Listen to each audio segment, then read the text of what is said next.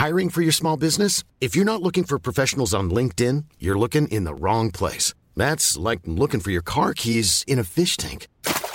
LinkedIn helps you hire professionals you can't find anywhere else, even those who aren't actively searching for a new job but might be open to the perfect role. In a given month, over 70% of LinkedIn users don't even visit other leading job sites. So start looking in the right place. With LinkedIn, you can hire professionals like a professional. Post your free job on linkedin.com slash people today. Hey, I'm Ryan Reynolds. Recently, I asked Mint Mobile's legal team if big wireless companies are allowed to raise prices due to inflation. They said yes. And then when I asked if raising prices technically violates those onerous two-year contracts, they said, what the f*** are you talking about, you insane Hollywood ass?" So to recap, we're cutting the price of Mint Unlimited from $30 a month to just $15 a month. Give it a try at mintmobile.com slash switch. $45 upfront for three months plus taxes and fees. Promo rate for new customers for limited time. Unlimited more than 40 gigabytes per month. Slows. Full terms at mintmobile.com. Style, space, functionality. The 2023 Chevrolet Traverse is a great option for people with disabilities. It was designed with purposeful solutions that help make driving more accessible, so you can get through the day comfortably and efficiently no matter where you need to go. Chevy Accessibility, engineered to go forward. Learn more at chevy.com/slash accessibility. This episode is brought to you by Undeniably Dairy. Dairy farmers are more than farmers, they're climate caretakers. They see water as a precious resource. Most farmers recycle water up to four times, from chilling the milk to irrigating their crops. And some even use technology to turn manure into renewable energy. To learn more about what dairy farmers are doing to make their farms more sustainable, visit usdairy.com. That's September 30th, 1998. It's a day I'll never forget.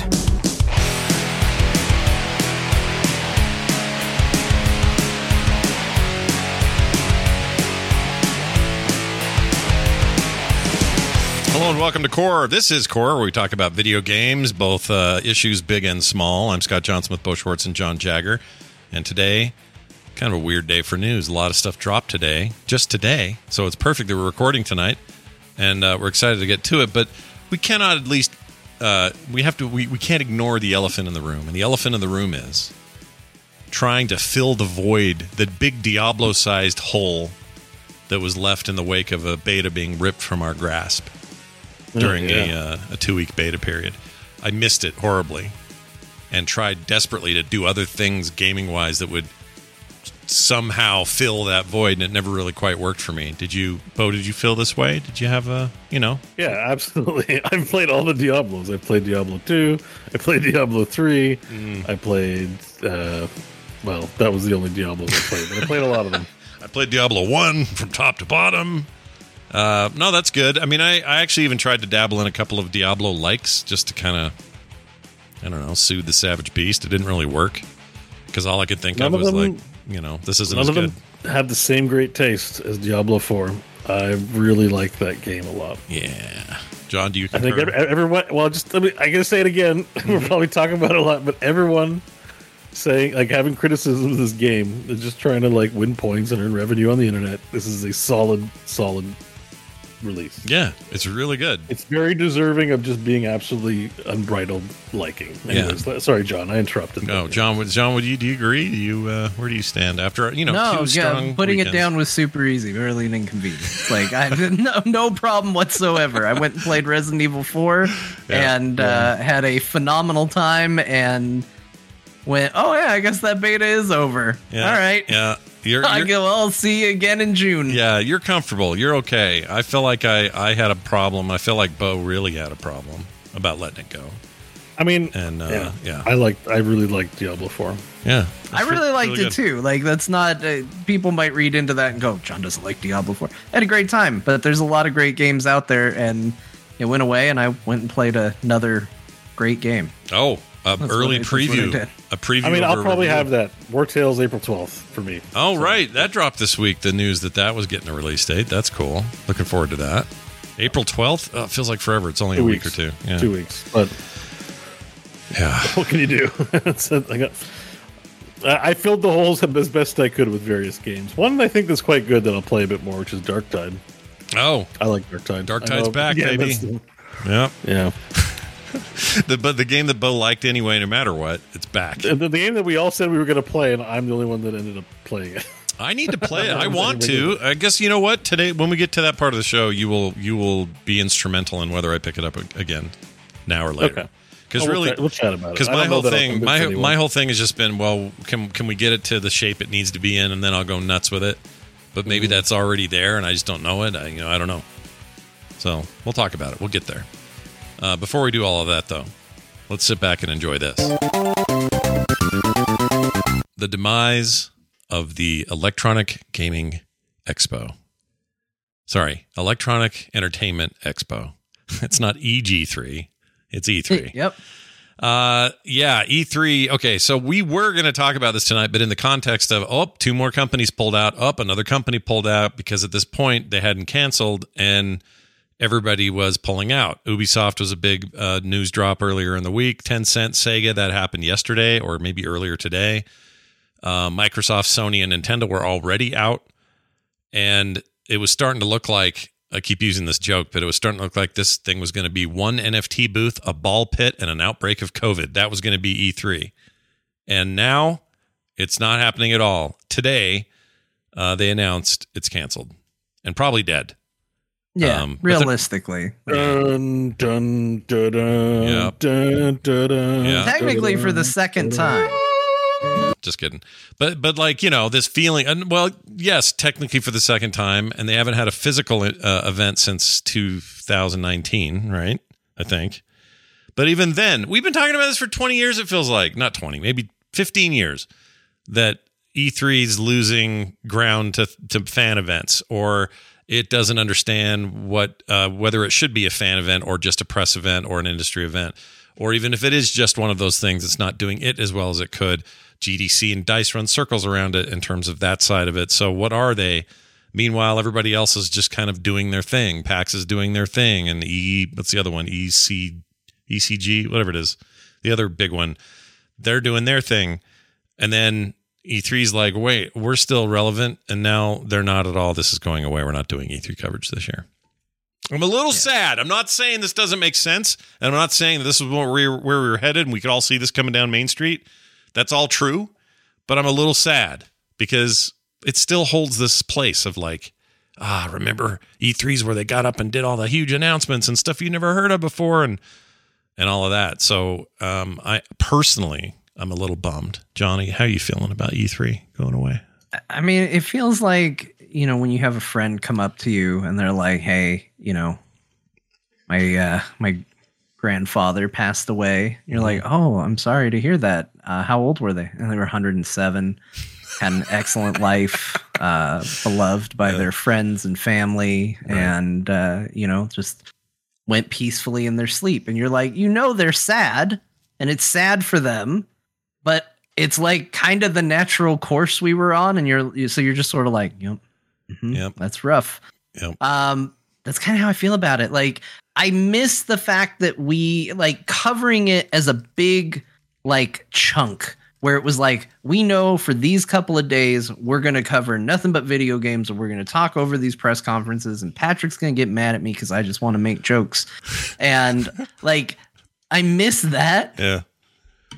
And it is certainly messier now that E3 is gone and it's not there. But at the same time, like this feels inevitable. Like it, it's shocking that it took this long. It's shocking that it came back, and it's shocking that it took this long for it to go again. Like it sort of feels like somebody just telling you inevitable news, and it's Mhm. like, well, yeah, it ran its course. It was clearly no longer relevant. Yeah, there was a feeling for a long time now that at least I had this feeling that they were weren't budging on what they wanted to try to be, and what they were trying to be was old school pre-internet or early internet sort of event space. They were trying to stay, you know, they're trying to be CES for games, which is what they that's why they were created. CES used to be the place that games were showcased and then E3 happens and they say, "All right, we got our own place now. This is us. It's the 90s. Let's go." 95 I think was the first year. And uh they just wanted to be that and never move from that. And everything else changed. Like the rest of the world, and I don't just mean pandemic time. That was an accelerant, but it was already happening. You know, Nintendo, if anything, are the most prophetic of uh, the big gaming juggernauts because they're the ones that for a few years went, "Hey, what if we did these directs? What if that's all we did?" And we didn't really have booths anymore, and we didn't have keynotes anymore. What if we just talked directly to our fans because that's what this this internet has turned into? And they were da- they were dead right to do that. I don't know how many years Yeah. it's been, but it's been quite a bit.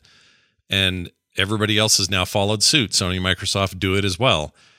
And uh, like the sat, the chat just said, I I f- actually prefer the separateness of it, um, less than the chaos of here's the whole weekend, try to try to eat it all. Here's everything, eat it, sort of feeling of it all. And so, from someone who covers it, there's that aspect to it. Um, but it is an institution going away. Uh, Bo, do you are you going to miss your? Yeah, so uh, hang on, is it is it going away permanently or is it just canceled this year? So they they they they have not used the language of permanence, but I can't see how it's any other way. They're not even doing digital this year. Like they're just straight up not doing it. And prior to this, it was supposed to be a full physical and digital event this year. Hmm. if they, if, I I assume that they would, as a company or as an organization, never say never. But I don't see how you It come do- back for that. it this. doesn't seem relevant. I guess you're like, do people want to show up in person? Like, do we care that other people get to show up in person and see all the cool stuff and report back? Like when you can just blast it on YouTube. Yeah, that's what I mean. Like you, if you, if, if the three of us were going to go to to E3 and hang out, that sounds like a blast. That sounds like fun. We get press passes.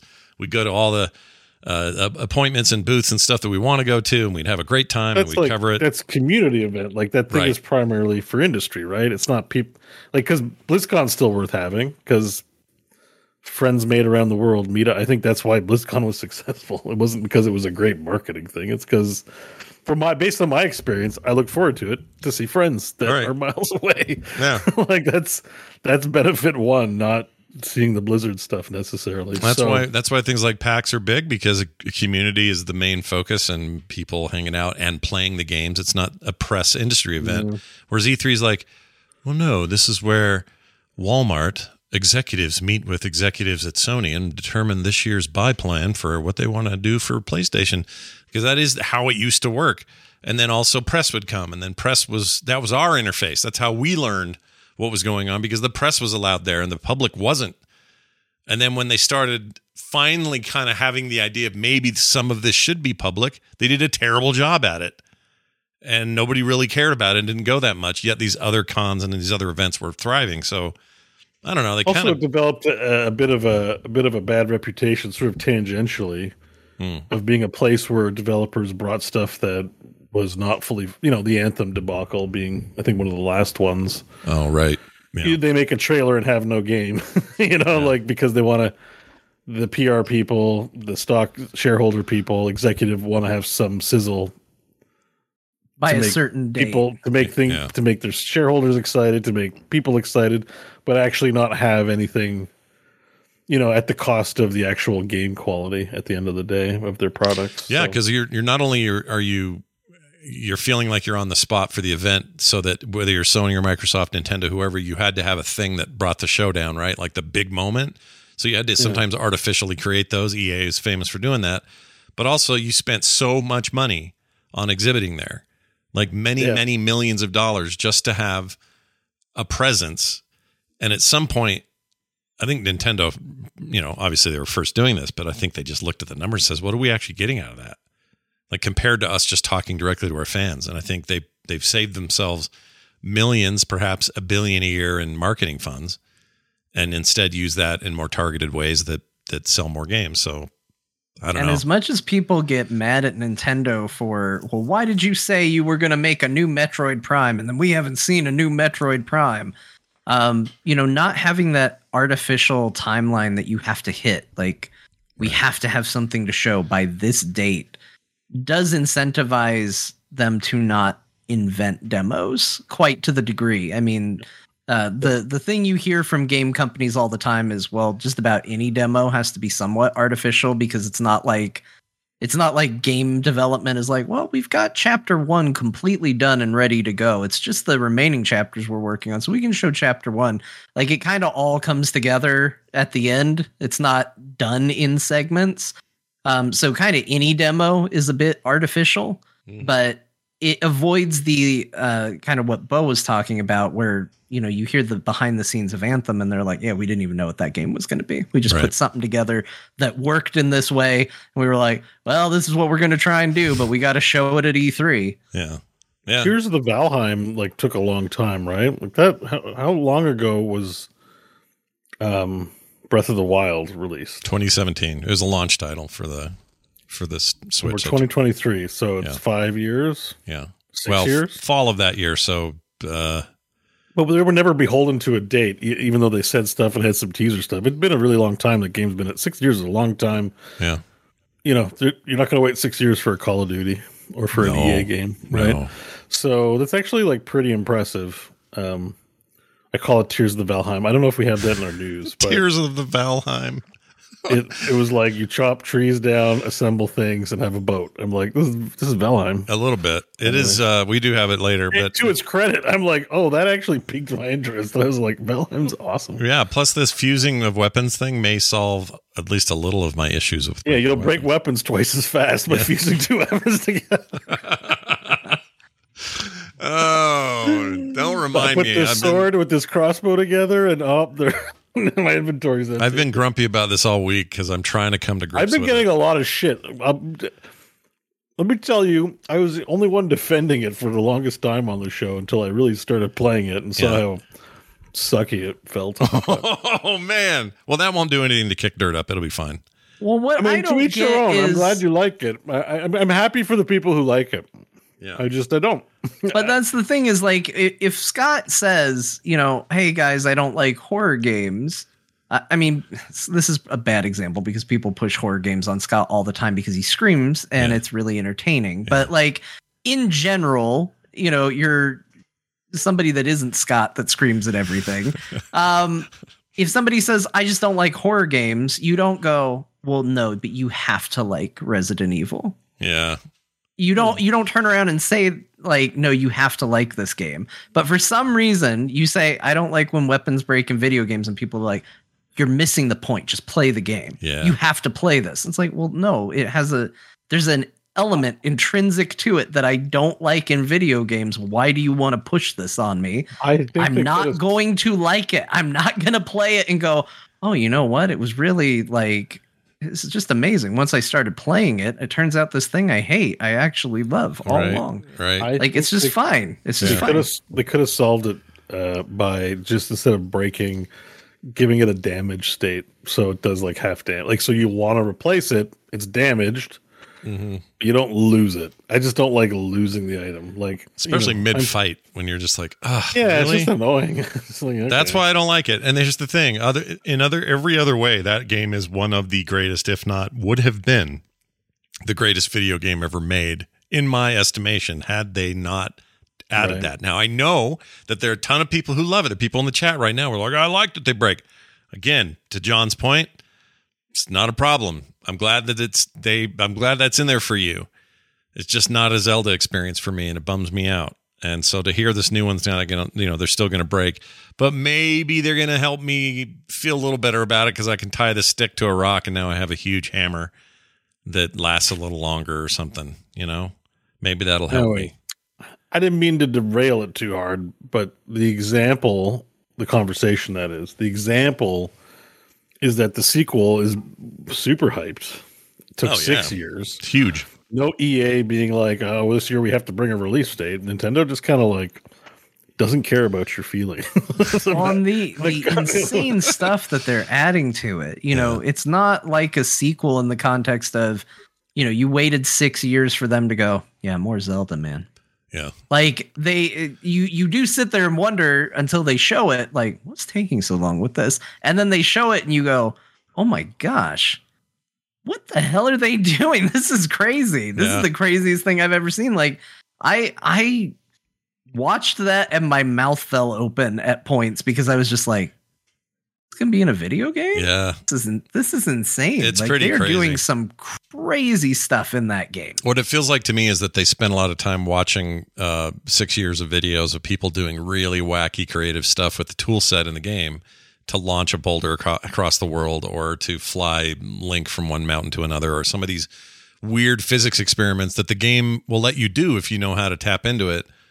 And it feels like they went, you know what? The next game's going to have like that kind of crap just built in. We're just going to make crazy ways to to build stuff, make stuff, uh, create insane scenarios where you know people are going to sandbox and that stuff more than they're going to play it half the time. And I feel like that's what they're aiming for. And it looks great. Well, and it, really it also cool. shows really listening to what your fans liked about your game, right? Like people say, I really liked the sandbox open world. Yeah. So what are they doubling down on this? Yeah. The sandbox open world. Sure. Like it is the exact opposite of Red Faction Guerrilla, where it's like, what's the best part of Red Faction Guerrilla? Destroying things. So what do we do for the sequel?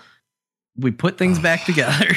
It was the most bizarre like disconnect I've ever seen. This is the exact opposite. This is listening to you people and going, okay, we'll give you more of the thing you'd like. Yeah. Yeah, it has me it has me a little bit jazzed. So that's why I've been wrestling with it. It's like that looks crazy, but also you're leaving in that thing I hate. But maybe it's crazy Yeah. enough that it'll be fine. I can live with it. And I could have lived with it. It's not like I'm a big baby here. I know that this is possible. People beat that game multiple times through. My daughter played it four times through, top to bottom, completed it four separate times, like some kind of psycho. She's fine with the breaking weapons. Although she told me, because after that she played um, uh, Fenyx Rising. And she goes, "Oh, Dad, I like it so much better when the weapons don't break." That was the first thing she said. Yeah, yeah, yeah. Yeah. I mean, you, you- if you like something a lot, you're willing to forgive it or make concessions, right? You're willing to go, well, well, this blemish really actually makes it adorable, but really, like it's the reverse of what most games did. I think is the most egregious thing, which is mm. like WoW got rid of ammo, Yeah. Overwatch got rid of clips. Like there's a lot of like tedium that we're like, we get it. It's real. It doesn't need games don't need to be realistic in every single vector of its simulation Right. and then you know instead of and zelda has ammo they're like let's double down and make everything ammo basically like that's that's what it feels like you know and it's like i get it you know and, uh, but having played it i'm like i don't really find it adds i think the world's just as magical with or without breaking weapons basically i don't i, I fail to see what it adds Because you can still tier. meaningful See, this is my gameplay. chief complaint. Everyone always says, "Well, no, it adds to the game for whatever their argument is." But I always say, it's you still have a tiered weapon system that would work even if none of them broke. You start with sticks, you move on to skeleton arms, you move on to actual swords and pole arms and things that are kind of crappy, but they work. And eventually, you know, master sword comes your way, or even better weapons down the road. Whatever. There's a there's a pro- progression to the weapon acquirement in that game that is enough. That's enough to to make me want to get the next but- best weapon, not worry about whether it's going to bust after three hits. I just want the next best weapon. and That's it. three hits is a really low clip size too right Yeah. It's just like, Yeah, even if it's Well- 10 like it should work on like you should be able to kill like at least 10 mobs minimum with any item you know what i mean like 10 20 like Yeah. but yes i would pick up a stick and it would break after two guys and i'm like even the sticks in valheim last longer than that you know? And you could repair everything. Yeah. so i don't know. I, It's I think it- one of the the strengths to these types of games though is the idea that like survival is initially hard and you you're overcoming it. And like you can take that same logic to the weapons right? Like oh man all i had was a stick and it broke and you know it, it was so hard back in the day but now i got this good weapon and it does things.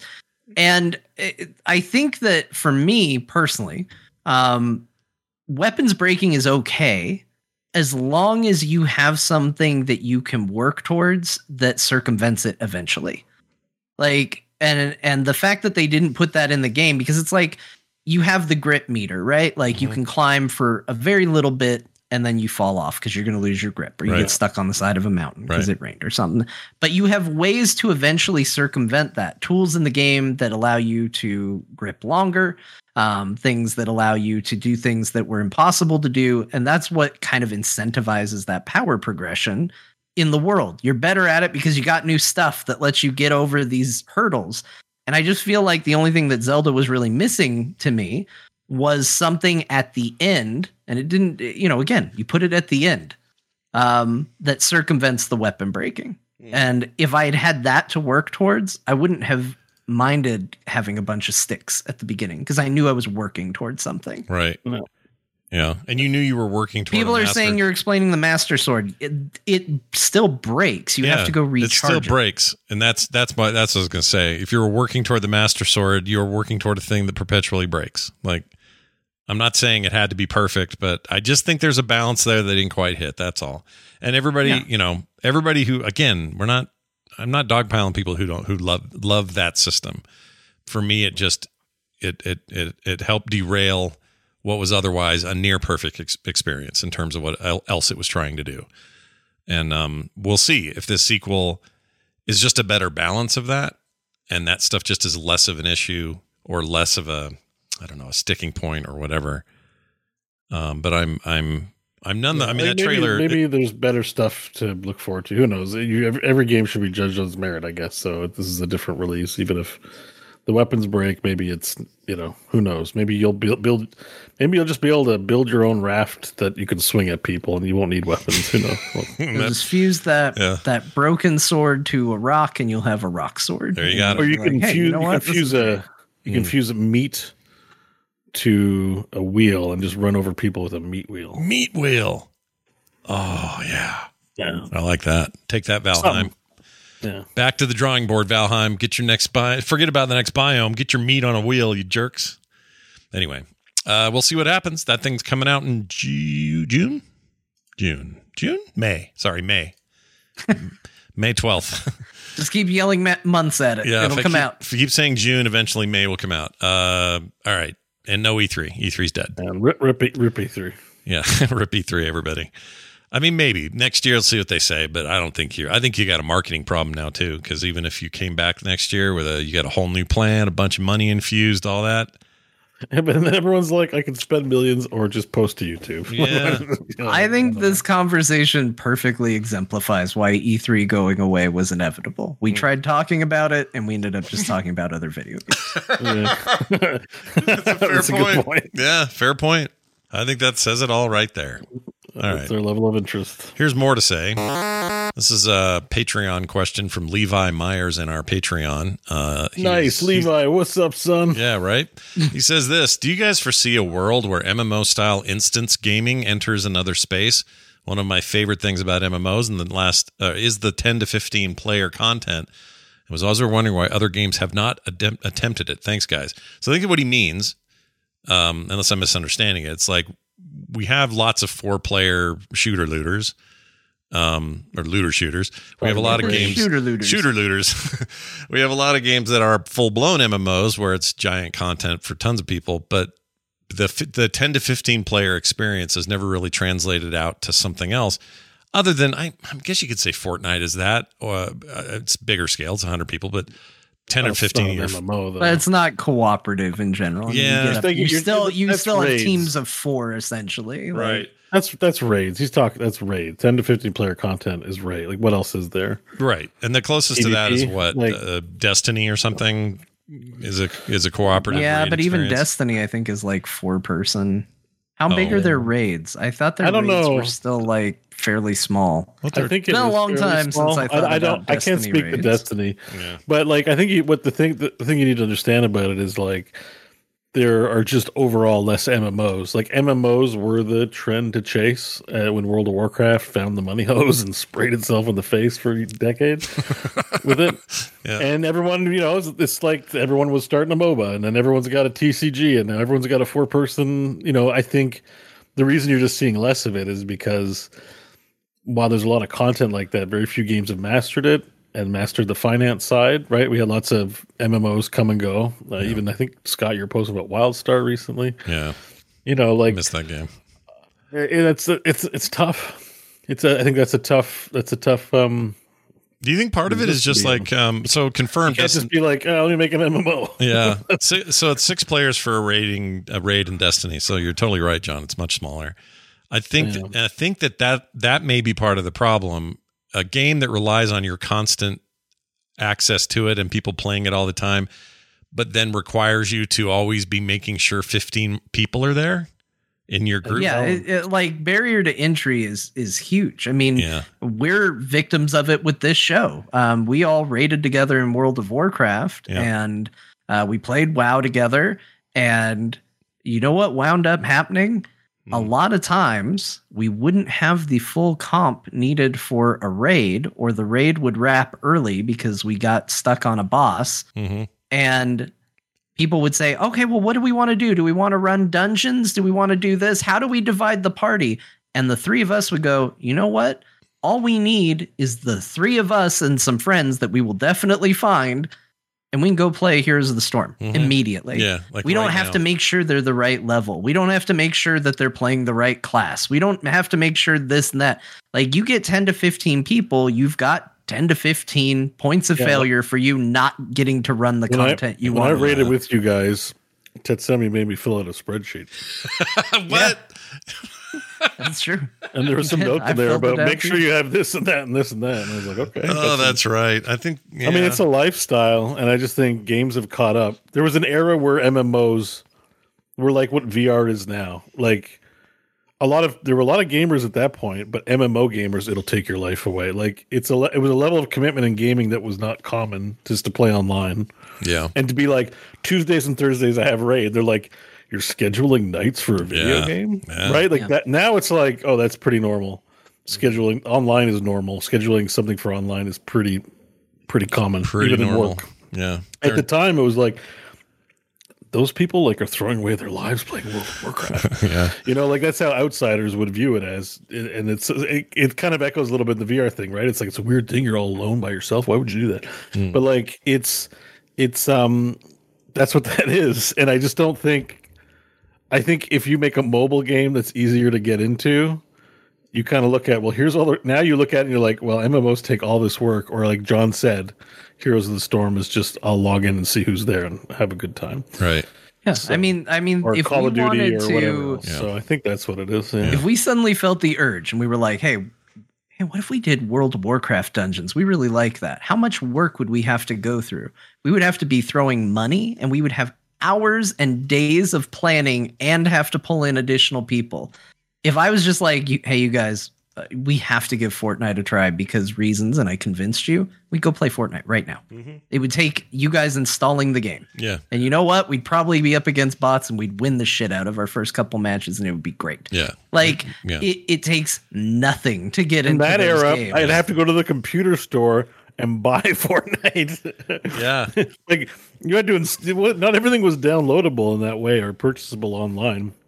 Well, that's what I had to get the disc. That, that's true, but even look at look at the trajectory that WoW took. We keep we use this as an example of how it used to be, but it is also an example of how it is, and how it is now is a game that has evolved to not have forty man raids, except in classic. They they cut that way down. Twenty five is now the, the cap, and even in those cases, if you can't fill it, the game scales to the volume of people you have. So the difficulty will drop if you have ten or ten or or more than ten but at some point if you have less than whatever the minimum is then you just can't raid. But they've tried to make that possible and also cross server stuff. And there aren't enough people on our server so they fix that by having other servers connect and you being able to now pull in like horde and alliance people into the same damn raid. Um, they do that. These are all methods to keep that wheel rolling um, I think of everything in terms of of Dyson Sphere program now. It reminds me of getting all bunged up with a process in your in your factory You've where got, some- you've got logistics brain going. yeah, and it's like, oh no, this thing's not pumping out enough red cubes. What have I done? Well, it's because you've made it you've you've made it impossible for it to to go at the speed as uh, that you have your ingot speed happening at or whatever. So you got to like rethink the way, and that's what WoW had to do. Blizzard had to figure out a way to do it, and that's how players play that game now. So I'm not surprised. Here's here's what I think the future of this is. The multiplayer co-op part of it will always exist, but it'll always be kind of optional. There will always these games will always be single player friendly, and that's another innovation of WoW. I think in its early days. Name another MMO you could just play on your own that didn't exist back then. Um, They all required people to be uh, together. And WoW was like, you know what? You can quest on your own. All your classes can do it. No problem. See you later. Have a fun single player experience. You can also do multiplayer, but you know we want as many people in our game as possible. I think that that will always be paramount for these games. And the cool idea of ten of you coordinating and working together, it's awesome idea. There's just John's right. Too many points of failure. Ten points of failure where somebody can't and come. you're you're a good group. Like there's Right. also people who can who would never surface in, in polite company, trying to organize other assholes on the internet to run these groups. You know, Yeah, it's hard. There's drama, and there's like you know, it's just like it's it's not. That's the best case scenario rating with the uh, uh, AIE or Sure. a good group like that. Imagine we got It's- 10 people and, Bo, and Bo says my internet's out tonight. I can't play. So we have nine people that now that can't do it without a 10th. And it's not like we have people who are benched waiting to be called up. It's not like we have somebody who's like not going to do anything that night, but are home and waiting just in case the John, the raid leader, is going to call him and say, Bo's out. Can you can you come take a spot? Like that doesn't It's exist. your Oh, turn, Timmy. You're at the bat now. Actually, I was an alternate in the guild for a little while. Yeah. It sucks. Yeah, when you sign up for raid and you get put on the wait list, Yeah. See, that does suck. It's not and you're fun. hanging out questing, and then you're like, yeah, there's you know no room, and I'm like, okay, That's not fun, is it? It's fun if you're in the NFL and you're getting paid nine million just to sit there. Well, Yeah. and and that's the thing is like WoW in its current state, they have flex rating. You can go in with you know weird numbers of people now, and they will adapt to you. It's it's the easiest, most accessible it's ever been, and still, if we wanted to get into it, we are talking days of prep and coordination and working with other people to make it happen. Yeah. Like it's not and again, you compare it to a game like Fortnite or we can just go play the game right now. Right. No, you're right. Which is why it was controversial at the time, but LFG, uh, no, LFR was something that was added to the game in, I want to say, Cataclysm. And it made it so people could queue up and just be put with random people. And the game kind of ran on a very big, easy 25 man raid mode, but you're all with strangers and you got whatever baseline gear there, there was. And I think it's kind of a genius move because how else were you going to get people to play that content that you spent a ton of money and time working on if only a very small percentage of your player base cares about it enough to organize into these groups? Um, and even then, they'd have their own problems, like Bo was saying. So yeah, it's just I just think it's untenable as a as a key I think, aspect. I think. Diablo Four is a good thing to look at as an example of what to expect in the coming years, which is that's an MMO. Um, I thought I was having a good think about it this week. It's it's to me like the character creator is what I would have looked at for World of Warcraft 2 to have in terms of fidelity. Yeah. Obviously more races.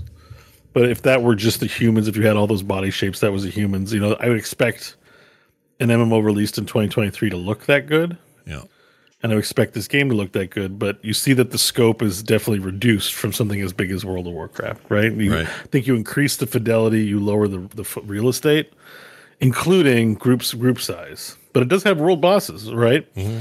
It's it's not inconceivable that they could do ten man content in Diablo Four. It's Yeah. not impossible, Yeah. and Uh, and so, yeah. like if they have world bosses, I mean, you, That's 25, you right? just put John's favorite thing in trash, which is Diablo's basically a oh, trash. Like it's all. I mean, it's th- it's that, but actually maybe more fun because you're working on your Yeah. builds and Trash stuff. is but, fun. Yeah. But you know, you could like, you could do that. I'm not saying they should. I'm not saying they will. But to me, the scale of out of any company, Blizzard's willing to solve those problems of how do we balance 10 people all in one place to do something, right?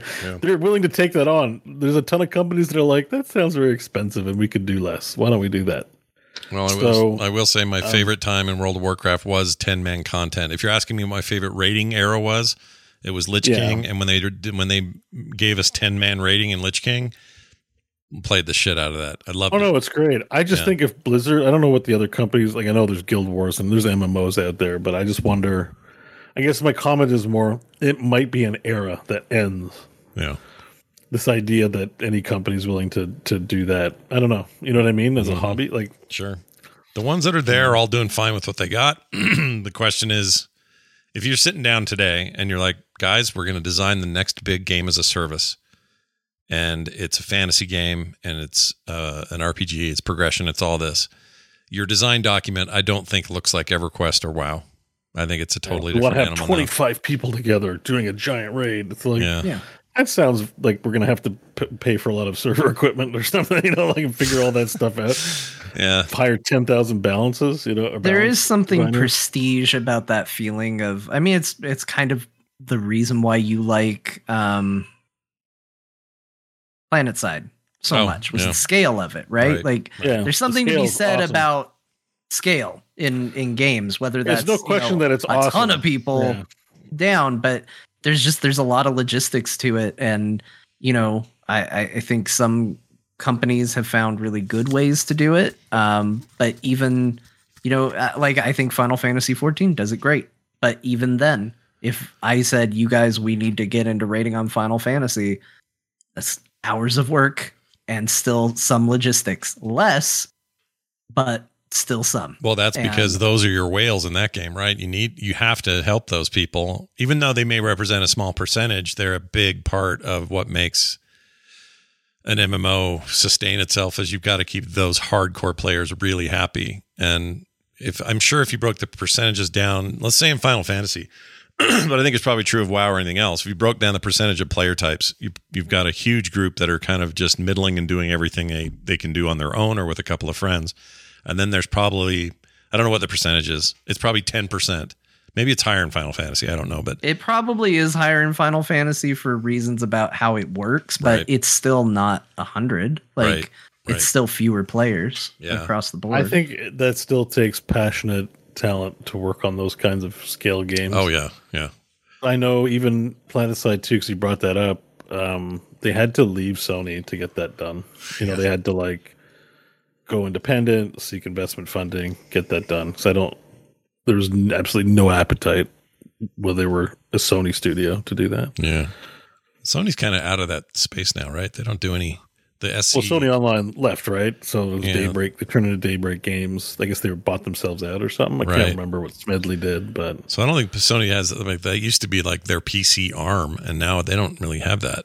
Yeah, like Sony, like if people forget, Sony Online was EverQuest and PlanetSide, and I mean, I don't know the entire history, so maybe at some point, but there was a point in history where Sony Online Entertainment was a branch of Sony that did MMOs. Yeah, it was like it, it's like it wasn't just games; they only did online games during the era of modems. like it was a whole arm of Sony. You know, Mhm. they they actually had a really you know with that studio a very deep credibility in PC gaming. In fact, Yeah, listen to Uh, what they was had. that one before um, DayZ? Uh, there was that other game that they were, was a real big hit for them. What the zombie one? Oh, before Night DayZ? for Life. Oh, before around no. DayZ, they had a big hit for a little Uh, while. HZ or H1Z1. H H1Z1. That's Yeah, right. yeah. Yeah, That's right. Yeah. So here are their games. This is actually a pretty good list. EverQuest, EverQuest 2, Matrix Online. Rest in peace. Yeah, Uh, Matrix. I love Matrix Online. Yeah, PlanetSide, Star Wars Galaxies, Clone Wars Adventures, Free Realms, Vanguard Saga of Heroes, DC Universe Online, that's still going. PlanetSide 2, H1Z1 Just Survive, and H1Z1 King of the Kill. And recently, oh, they also now have Dungeons and Dragons Online, Magic the Gathering Online, and Lord of the Rings Online. That may have been a post Sony thing, but those three. But yeah, Daybreak is still, There was an era when that was Sony Online Entertainment for like yeah, long from like the year 2000 to like the year 2015 or something like that. Mm-hmm. Let's see, twenty. Uh, let's see, they acquired. Um, this started okay. Ninety five is where they acquired it. Ninety six, they had somebody put in charge. Blah, blah, blah. Let's see, so late nineties, and then oh wow, founded December seventeenth, nineteen ninety seven. So twenty five years ago, basically my daughter's age. And then, where did they get rid of it? Oh, t- two 2015. 2015. I nailed it. Yeah, good job. Right to the year. Nice. Yeah. Yeah, because it was around the time I think PlanetSide 2 launched first, but they left and Smedley made I remember Smedley made a video where he's like, We're gonna have big carry. He had all these like crazy plans for PlanetSide 2 that are not in the game. They're not there. sad, but- That's a bummer. I guess they it's also because Yeah. they, they went to some investors and were like, We want to put crazy ass carriers in this game. It's gonna we need about five million and everyone's like, Yeah, we'll just keep our five million you know, or whatever. Like yeah. you know it's hard to make uh, large scale content i think it's a big hassle the return the return on investment is probably much lower unless you are a hit which is like kind of all of gaming but i just think mmos are too risky unless you're the one with the money hose at that given day Yeah. uh, you know I don't know. They like i don't think we get a world of warcraft 2 i think even blizzard thinks making world of warcraft 2 is a big risk oh, I guarantee it. I think the reason think Titan That's why took Diablo is what it is. It's kind of a to me Diablo is like a midway point between a single game release and an MMO Yeah. offering. Because agree. you know, yeah. I agree. Well, we'll see how that all plays out come June, but um, enjoy your new MMO uh, addiction, Diablo 4. Hang on, I have a question. Go. If an online World of Warcraft offering, sorry, I'm eating pepperoni. The listeners at oh, okay, gotcha. I was like, that He is a says he pregnant only does pause. it during the pre-show, but now they know. now they know. Uh, yeah. if there was a second, like a World of Warcraft two, maybe not called two, but World of Warcraft colon something, that was a sequel online, just like the World of Warcraft you knew, Yeah. but it was the scale and scope of Diablo four, but had high fidelity. Right? They're like, we can't make things as big as Azeroth. We can't do ten person raids. You're gonna get four person dungeons. But it's still online, and you still do questing. But but and the graphics are higher, but the amount of real estate and maybe content is contracted because of you know what I mean? Like if it looks like Diablo 4 a bit, not that that game's out, but I think we have a good sense of the what the scale of that thing's going to be. Yeah. Do, do you think that's better or worse? Oh man. I mean, I would play the shit out of it if that's what you're asking. But do I think It would be good. I mean, we know Blizzard does, you know rarely misses, but um, would you still be happy with that in lieu of just full World of Warcraft 2? Give me, give me like a gigantic sprawling MMO. see, that's a hard If call. they, were, if they were like, that's too expensive, we're not going to hit big again like we did last time. We're just going to please our core audience. I mean, hit big. They still hit big. I mean, for them, yeah. right? Like, yeah. They're they're you know, would you would you take an offering like, you know, what we think Diablo Four is going to be for a sequel? I mean, obviously, is yes. I guess. Just do you, are you happy with that? I am I happy with it.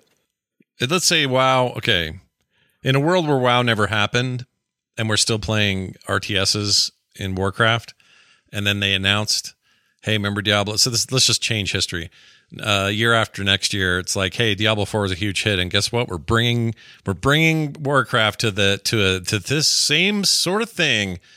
I mean, it would be a gigantic deal, and everybody would be stoked. The problem is you have this nine thousand pound gorilla called WoW that already exists, and it's hard to picture just from okay, a let- marketing let's just say that also no more expansions. We're done with World of Warcraft. so it's done. It's now in maintenance mode. It just exists. Is that what you're saying? World Okay. of Warcraft's going into maintenance mode, and the new offering is World of Warcraft. Um, you know, semi world.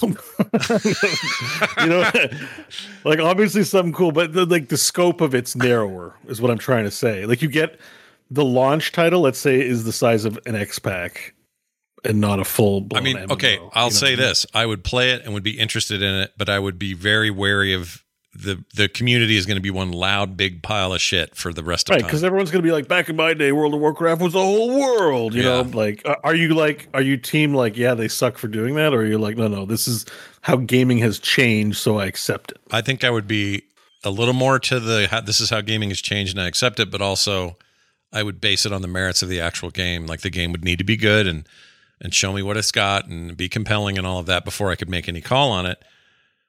But I just know, given that we all we all have we all have bullhorns now, and everyone's going to say the stupidest shit in the shadow of that, it would just be so unbearable. Oh my gosh! That's what I'm asking you guys and not them, though. You know, like John, what do you think? Yeah, I, I mean, for me, I I think the thing it's easy for me to say because I have basically zero interest in World of Warcraft at this stage. So it kind of doesn't matter whether it's bigger in scope or smaller in scope. A new game is by default more interesting than this kind of known quantity that I'm Sure. no longer interested in. Yeah. But I, I- I mean, to to what Scott said, and I know you're trying to narrow it on to me, but like, I read an article this week uh, about how the new Resident Evil is getting review bombed, and I was like, well, "What is this? Is this because you know Luis doesn't comment on Ashley's boobs, and now the don't go woke people are upset?" and I read it, and the funny thing is, is this article was like, "We really don't know why it's getting review bombed because a lot of people are complaining that it is not faithful enough to the original game." And then a lot of people are complaining that it is too faithful to the original game. And I think that that is exactly what would happen if Blizzard tried to make a World of Warcraft 2. You would have a bunch of people that would be, not my Azeroth, this isn't it. And you would have a bunch of people going, uh, you know, this is just they're just milking this again. It's just Warcraft, more Warcraft, and I don't think people would find the happy medium that would need to be found for it. Um, but I do think, I think in a world where they say we're done with World of Warcraft, then I think the issue of scale becomes less important. Um, it's still going to always live under the shadow of like if you get into Warcraft 2, right? Yeah. And you go, well, there's no dungeon finder. Mm. Assuming that mechanically makes sense for that game, you immediately go, why are there features that were in World of Warcraft that don't exist in this game? Yeah. Yeah. Like I would You say know- scaling back might be like now there's no more Horde and Alliance. Everyone's on the same team. Yeah, I mean, to me, that's a that's the Instead of future of two MMOs. cities, they make I think that's. Im- I think that's important. I think that making two faction MMOs is a bad idea going forward. And I think if somebody goes, "Here's our new MMO, so we're going to be splitting you into factions," they are already behind the times. I think that is piss poor design. Made sense for WoW back in the day, doesn't make sense anymore. And I think WoW needs to get away from it. Yeah. And they they're trying. kind of are, It seems yeah. like there's logistics to it because I'll tell you, I don't know this for a fact. Maybe Scott has an in and can find out. I for can me, find but out, yeah. I, I don't know this for a fact, but I get the impression that they wanted to get rid of the faction separation like an expansion ago. Oh, I'm sure. Because I got an achievement telling me the war was over. you know what I mean? Like yeah. I, I can put a title on my character that says veteran of the whatever war. They've said the the war of Warcraft is over. We're done. You're where We my yeah, you're where my head is too. I think when Battle for Azeroth was quote unquote going to end, I think it I think that there were I don't know this for sure, but I think there were designs internally to end it in a bigger way and say the faction war is ending. The Battle for Azeroth is over. We've all agreed we're living here together and now we got to fight existential threats that have nothing to do with each other. I really think that that's what they were aiming for at some So the, point. the next one is going to be called the United Kingdoms of Azeroth. yeah, or something like something that. like that. And Bo, I, I, like got your idea. of- impression as I like well, your one yeah. big city. Let's call it Storm Grimar. I like that. Ogre Wind. It's an ogre wind. oh man, that's a stinky city. ogre wind. The ogre wind. Oh, yeah, but you know Oh, what I my mean. But like, instead of having huge continents of questing, you'd have really streamlined stuff. You know, like stuff people would complain about. But you know, that's just sort of how I picture it to make sense for all the other fidelity to come into play. Because Diablo looks like that. They, I look at Diablo Four and I'm like, well, they could have made it ten times bigger. Sure. Like, Look at that tiny not. that tiny little beta area though is kind of it's kind of impressive to know how much more of that game we have. There's going to be a lot of real estate, but I've some people's reaction to that map is that's it. You know, like so I'm like that's that's a lot. I mean, Seems you like know, this is not an MMO. This is 80 bucks and done. Right, but, but a I'm ton of saying if that's not even represented $15 there. a month, that's all you know? just above ground of overworld anyway. Like there's so much stuff that's hidden in that map, like underground everything, random. and there's going to be six stuff. acts, so there's a rumored hell map as well that's not shown on that map. Yeah, I mean, it's one of those things you can't, people aren't going to be able to get past their initial reaction. You look at something and sometimes you go, oh, that doesn't look very good. And sometimes you get proven right and sometimes you get proven wrong. But I think by the time we get done with Diablo 4, we're going to know whether that map is too big, too small, or just Yeah. right. Yeah, I just think you know if I think because I, I I had that impression with Diablo Four. I'm like this is like a spiritual successor, not in IP but in game design Mm. for what wa- a future WoW could look like. It's the scale and scope of a WoW installment that isn't the MMO. You know what? I just figured out a way to answer your question and do it properly. Screw War- Warcraft's had its day. It's a still an MMO. Let it be its thing. It lives on forever, even in maintenance mode. Here's what you do: you make me one of these, but in the StarCraft universe. Now we're talking. Hell yes. well, you know, uh, look, Oh my they gosh, were making dude. something like that and it got canned. And if there's you know. One day we're getting it. I'll be dead I, I didn't but- see what it looked like. I don't know what the problems are, but I can tell you from where I'm my sitting my fat ass, that was a big mistake. yeah. You, I would I throw I would I bought StarCraft and StarCraft cartoon. I haven't touched them. I just bought them because Wait, it wait, wait. StarCraft and there's a buy button. cartooned. All right. Is that what you call that remaster? Is StarCraft cartooned? Is that what that is? That what you're talking about? Yeah, there's StarCraft remastered and there's StarCraft cartooned. I probably said it all messed up, but uh, something like that. I love it. I, you know, a little while ago, I didn't really talk about it on the show because I don't say everything I do, especially when it comes to just blowing money and not getting any value out of it. Right. He's But, not you know, like me. He's not, not- going to tell you all his bad financial decisions No. like Yeah, buying well, I mean, Star you Trek know- Online lifetime Not that subscription. I was hiding it, is I probably just forgot because, but you know, I talk because I talk about my expenditures, Sure. but I did buy StarCraft and StarCraft cartooned. I haven't played them. I don't know why. Just one day I was like, I really like StarCraft. Maybe I'll play it. And I'm like, I give the money. And I think a lot of people feel that way about StarCraft. So why would you cancel it? What? It sounded awesome.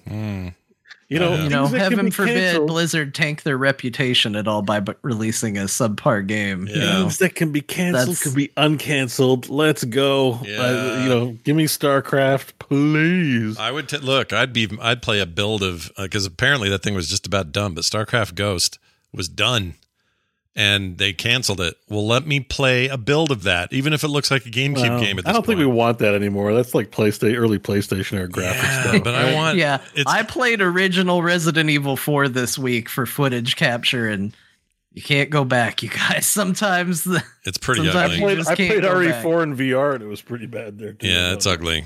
No question. Boy, that new mm. one sure looks nice, though. It's funny, though. You kind of still need to go. I, I would recommend this if you're playing four and going, well, I'm not sure what's different visually, go play it.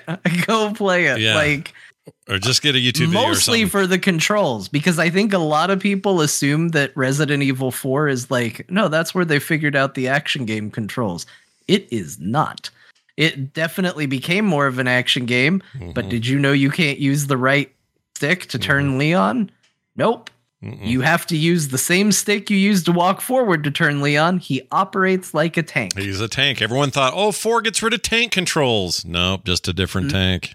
It's just a different, yeah, it's a dressed up tank. It Yeah. looking better. It's got better hair. It's a better But looking Four tank. was well, the merits of four were not in the controls; they were in the ambition of the. Yeah, it broke Very ground. actiony and yeah, yeah. it was good. I'm excited to talk about that one today because I have some I have some thoughts thus far into that thing.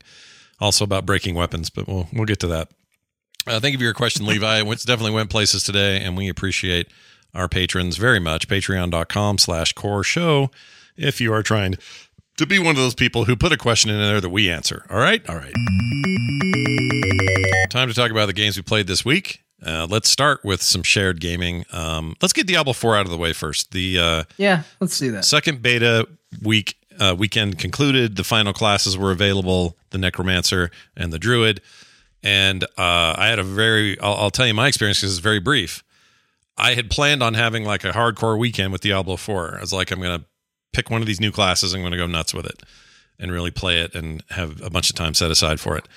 And I ended up playing the Druid for a little bit. Uh, I like him okay. I think he's way underpowered right now, though and just gets murdered a lot and is just sort of slow and I don't know. I kind of have a problem with the druid. I think he's rad looking and does cool stuff, but I think he he needs a balance pass a few times over. Um, but I didn't spend that much time with him. This feels like two in a way because this is how I was in two when he came out. I just was always underwhelmed with the druid. I don't know why. Can't explain it. I should love him, just not my thing, I guess. But the necromancer, I was in heaven. The minute I picked him up, the new necromancer is awesome. The uh, the the aesthetic and tone of that necro is dead on for what it should be. Uh, he's creepy as hell. I like all his abilities. My only complaint about the necro ever in all of these games is I think the corpses that get left for you to see on your screen are too big and obvious, and I think it's just kind of cartoony. And I wish they would st- scale that back. I don't need a whole fat freaking cow torso for every tiny little skeleton I killed. I think they do that so they stand out during intense play. oh, I'm yeah, sure of it. I think I'm sure that's of for.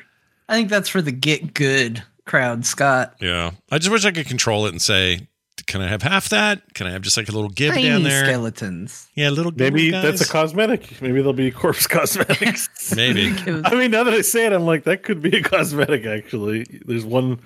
You wanted corpse, or what? What did you want? Smaller ones? Smaller versions of those bloody torsos. I just want whatever that can be. I don't know if they'll let me do it or not, but it's a They small. might let you make one. You're an artist. Maybe. can get yours. Make your own, store. sure. Oh, I'm sure Blizzard would get back to letting us make our own mods. That'd be that'd be. Well, not mods, but they have created like Hero Store with stuff. You know, you're not nobody. You hosted the damn Warcraft Q and A. Oh yeah, call them and be like, "Listen, I'm Scott Johnson. I want my corpse on your store." I'm sure it'll work. It'll all work fine. Um, but anyway, so uh, the Necromancer feels amazing and looks incredible and plays just so well. So what I what happened to me is I played that for about an hour and a half and went, "What am I doing? I don't want to see anymore. I know what I want now. It will be my class at the, day one will be the Necro. It'll all be all I care about for a real long time until I dabble with others." and I don't want to see anymore. I've seen enough. This my beta ends here. I said, and I got it. Yeah, out. you broke my heart, Frodo, when you started talking that way. And I don't mean it as like I'm having a bad time. Not at no, all. no, I know you don't mean it, but it's just, it's just, you know, yeah, you got this early access. You have this rare privilege. Other, well, I know it's not a rare privilege. it was open beta. Everybody You had. could go to KFC and get it. I'm just, I'm trying to be dramatic for the lulls a little bit, but nothing. Oh, right. saying This gonna is the make sense. open one. Anybody could get it. Yeah, Yeah, yeah, but still, could it's just you have the opportunity to play, and you're like, you know, I'm good, and I'm like, oh, I know. but No, look, you're not it gonna get wasn't. to play for two months. You better get it in. It, while you it can. wasn't easy for me. I was actually just like, can I, can I just be hmm. happy knowing that this is this is exactly what I asked for. This cl- this class, the way it feels, everything about it, it's exactly what I asked for. And I don't want to eat too much of this beta because I want to see this stuff for the some of it I want to see for the first time. I want to experience it all the way through. Like I just I mm-hmm. got out of the beta head and went I'm not ba- I'm not testing anymore. I'm now waiting for this game to come in. Yeah, I mean, and the one there's one aspect in which you're wise in that you won't have to do double the altars of Lilith. Oh yeah. That's You know, everyone's and a lot of the talk is like on every playthrough with every character, do I have to tap all the towers of Lilith?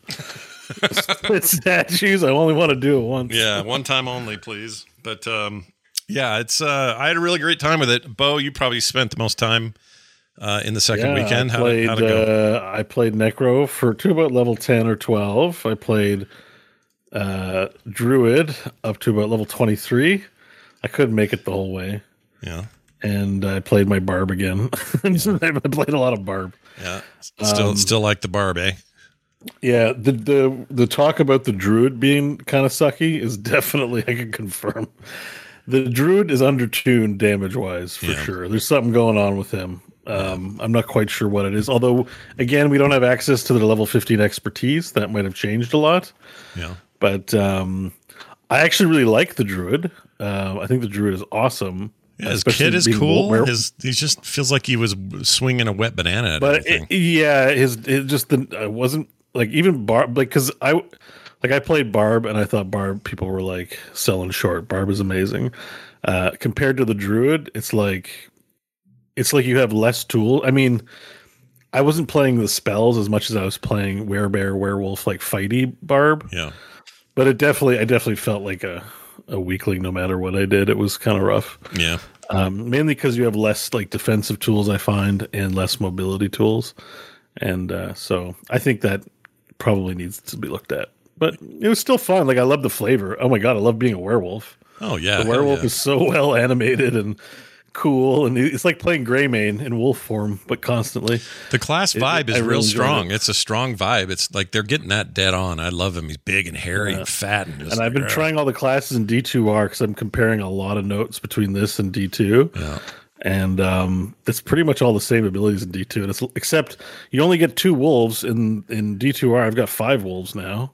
Yeah. Um, so I hope they increase the wolf amount. That was the main draw, was just getting pet wolves. I'm like, oh, pet wolves are awesome. I just, You know, Necro's got skeletons, but I actually kind of like the wolves a little better. Like Druid's edging it out for him. Like all this talk about loving Necro, but man, the Druid's kind of kind of a dirty badass. Like he looks like he doesn't shower. Oh, and yeah, I'm for sure. It's kind of awesome in its own. I'm I'm sure the Necromancer doesn't shower either, but no, he we showers. can all be just friends. I'm not going to make this a, a enemies. Coke versus Pepsi thing. I just I favored the Druid, and uh, they both have lots of pets. so. Yeah.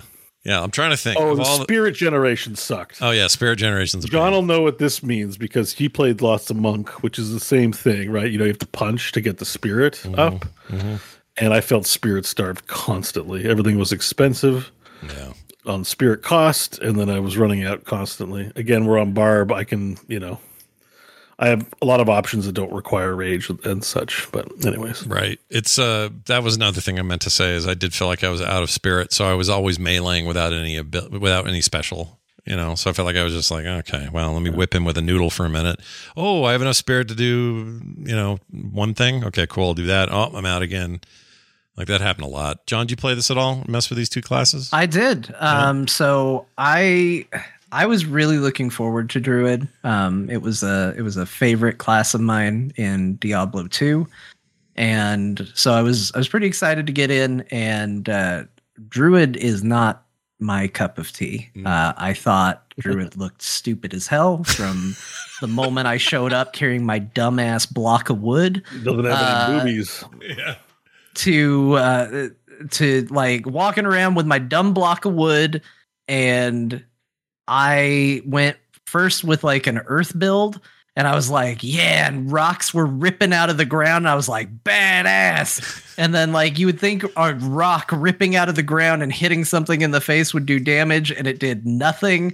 Um, and I was like, well, this doesn't feel good. So I tried werewolf, and that looked cooler because now I didn't look like a dope carrying a block of green wood. and uh, then I Oh yeah, the did- margarine. I called it margarine. I was like, it's like I, I margarine. just thought it looked like a little green thing of Yeah, wood. like, it's like there if there's they put tons of effort into everything in this game except the first item the druid gets, which looks like wood or a stick of margarine. it's the, the gray Paul a gray uh, rectangle. Yeah. and then green and then. I replaced it, and it looked like I was then this dude just carrying around a little dolly. And I was like, okay, I do not feel cool at all. It's like a block of wood or a dolly. Um, so I didn't like the aesthetic. I didn't like the look of the character. I didn't like the look of the things I was carrying. I personally didn't think the werewolf looked insanely cool enough. I like I thought it looked fine. I, I guess that's not the point I want to hang on here. But um I just I tried a bunch of different builds with the druid and very quickly learned uh, I'm not excited at all about the druid About as the it druid. turns out. Mm. Also, anybody who's heard me talk about this because I was excited about the druid and I think last week and maybe even the week before I was like I'm excited about the druid. I Mm. played Diablo 2 where it was just I guess people call it the flaming meatball build. I didn't know that, but Mm. druids used to have in Diablo 2 this ability that would call down a giant boulder that would roll across the screen and leave a giant trail of fire behind it. Yeah. And that was how I played my Diablo 2 druid. That was my favorite ability. And uh, the boulders there, it is not on fire. And so I am not happy about that. Uh, it's, you know, everybody else is like, yeah, it's got all the things I love from when I played this in Diablo. Not me. It's missing a key feature. That ball, until that ball is on fire, I am unhappy. Uh, so yeah, I didn't like I didn't like my time with Druid, but here's what happened. Mm. Um, I said, okay, well, I don't want to make a third rogue because I've already done rogue twice. Um, and I knew I wasn't going to play necromancer. Like necromancer is bottom of my interest barrel. Oh, like I John. everybody loves the necromancer. I hate it. I've never liked the necromancer in Diablo 2 and they added it to Diablo 3. It is not my class. There's nothing wrong with it on It's a just not your level. thing, I right. just don't like it. You'd feel the same So- way if there was a book and, and the book said, uh, uh, "Hey, I'm writing this book, and there's two characters in it. Which one are you going to fall in love with? This roguish character or this necromancer? You're it's still the rogue, right? Like that's just you.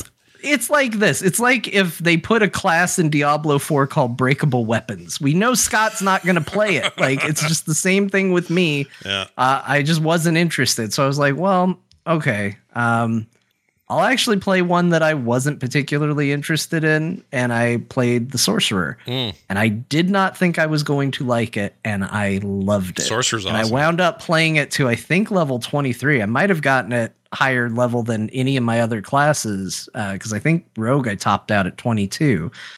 The Sorcerer was insanely fun. Yeah. I could not believe how much I enjoyed playing the the sorcerer.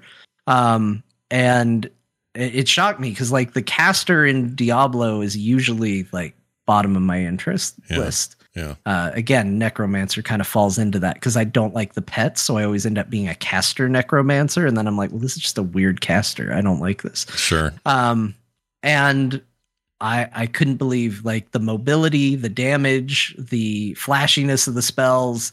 Um, I love it. Yeah. Uh, Sorcerer's I great. did the world boss. I didn't die. And like compared to, I've, I did the world boss twice. First time Bo and I did it, and I was dying every 10 seconds. I had to go back to town in the middle of fighting the world boss, get my items repaired because they had all broken, and then go back to the world boss and keep fighting it because I died so many times the first time uh, fighting it. Second time, no deaths. Felt like a badass in there. Yeah. Uh, the sorcerer is just like crazy cool. Um, I do think, all that said, I think I'm gonna probably play rogue on release. Yeah. Um, I think I think I'm gonna play a ranged rogue. I think that's where I kind of found that happy balance of um, legendaries I liked and gameplay I liked and all of that. But I I had such a good time with the sorcerer. It made a real strong case for me because I was So I, like, wa- I wanted to a- a- ask everyone their, fun. their their one to five lists of preferred, not which one is the best that everyone should play, but like just favorite to least favorite. Uh, sorcerer, or sorry, necro, sorcerer, uh, rogue, barb, druid. That's where I'm at. I would say rogue, sorcerer, uh, barbarian, necro, druid. Oh, druid's Damn. at the bottom, man. I mean, that For may change at launch. We get a, a good balance. Go ahead, Bo. What's yeah, yeah. Uh, for me, it's uh, barb, druid, rogue, necro, sorcerer. Oh, sorcerer last. It's just funny how different Wow. it is. It's fun. Yeah, you know? that's good though. I think that's a good sign. They they they're making classes and and and how they feel. I mean, to I want I want them to range. bump up the druid druid numbers a bit. He definitely felt weak, but I still think he's really cool. Yeah, and the sorcerer is OP by all accounts. Like at the moment, that thing is just out of control. I At least in the beta. One of the cool things I was able to do is you can give them green tinted skin. So my druid kind of looked like a horde orc Mm-hmm. without the tusks. Like she was green. She had the wolf head armor that you Yeah. would see on, you know, tribal orc horde orcs. Right. So, Horde. I like horde orcs. shaman, shaman, I guess is what I'm trying to say. Shaman, Shaman, shaman, Mario, Mario. I don't know, I'm, I'm a shaman shaman. something like that. Um, I'm ashamed of your shaman. that game's great, and uh, can't wait for June. So hurry up, Blizzard. We probably won't talk a lot about you until you hurry up and make that game come out. So watch for that. Also, uh, just a, a little humble brag before we go, but I completed the the log to Oh. the greatest extent that you could. You couldn't fill everything up, Right. but I 100%ed the. Uh, Did you do every class up to twenty five? no, no, no, No. just on the barb. Just No, on the barb. just- okay. There The was only ones I got to 25 were a rogue and barb at the end of it. I saw somebody had a the whole roster of each class, got them all to twenty five, and then that was like his his achievement for the for the uh, for the whole beta. It's like I did everybody.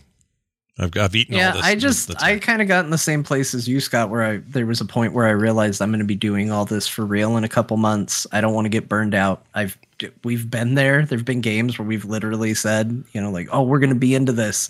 Uh, Overwatch was like this. Yeah. actually. Diablo 3. We I played- the Skeleton King like a hundred times. We played the shit out of Overwatch in beta, and then it came out, and none of us really played. Bo did. no, we all kind of it. fell off in the early days because yeah, too much uh, beta. I that could happen with this for me, so I was just like, no, you know what? I want to experience it. I I know I like the game enough to be happy that I bought it. I'm Yeah. gonna play it come June.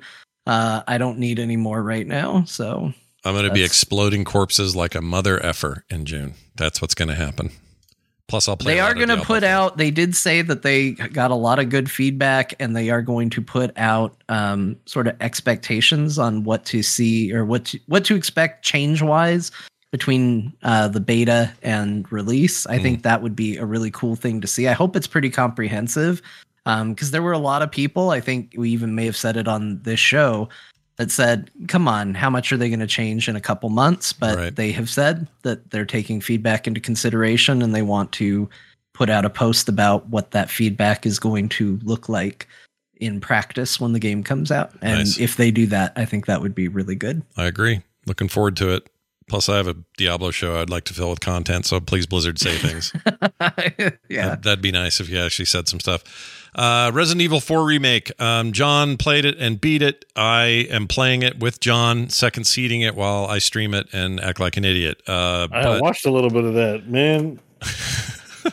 You're still screaming McScreamy. So I know. Yeah. And you know what? John said If you like that this kind one. of thing, uh, like, you won't be disappointed. I was surprised. I thought by now, surely you've gotten better at it, but nope. No, they look. Now you're going through the village, the easiest, least scary part of the game, probably. You're like, oh, what's he doing? At one point, you had like closed the door in the house, turned around, and thought you were alone, and then a guy just appears behind you. You're like, oh, As loud as- and people give me shit when we play D and D for yelling into the mic, and you were like screaming at the top of your lungs into the mic. No, it's awful. Like I, I, Yeah. I, I can't help it. John even said before this one says, you know, this one's considered, and I also think it's the least scary of the of the installments. It's not that scary. No, you're all wrong. They're all scary. Interactive horror gets me every time. I can't freaking help it. It's just the way it is. But we're playing it I mean, again. you screamed playing Hotel Renovator, right? yeah, I did. There was a guy in, an, in the elevator down the hall or something that looked like a. He looked like uh, uh, the bounty hunter guy that was on TV. Whatever his name was, forgot his Dog name. the bounty Dog hunter? the bounty hunter, and he just shows up right in my face.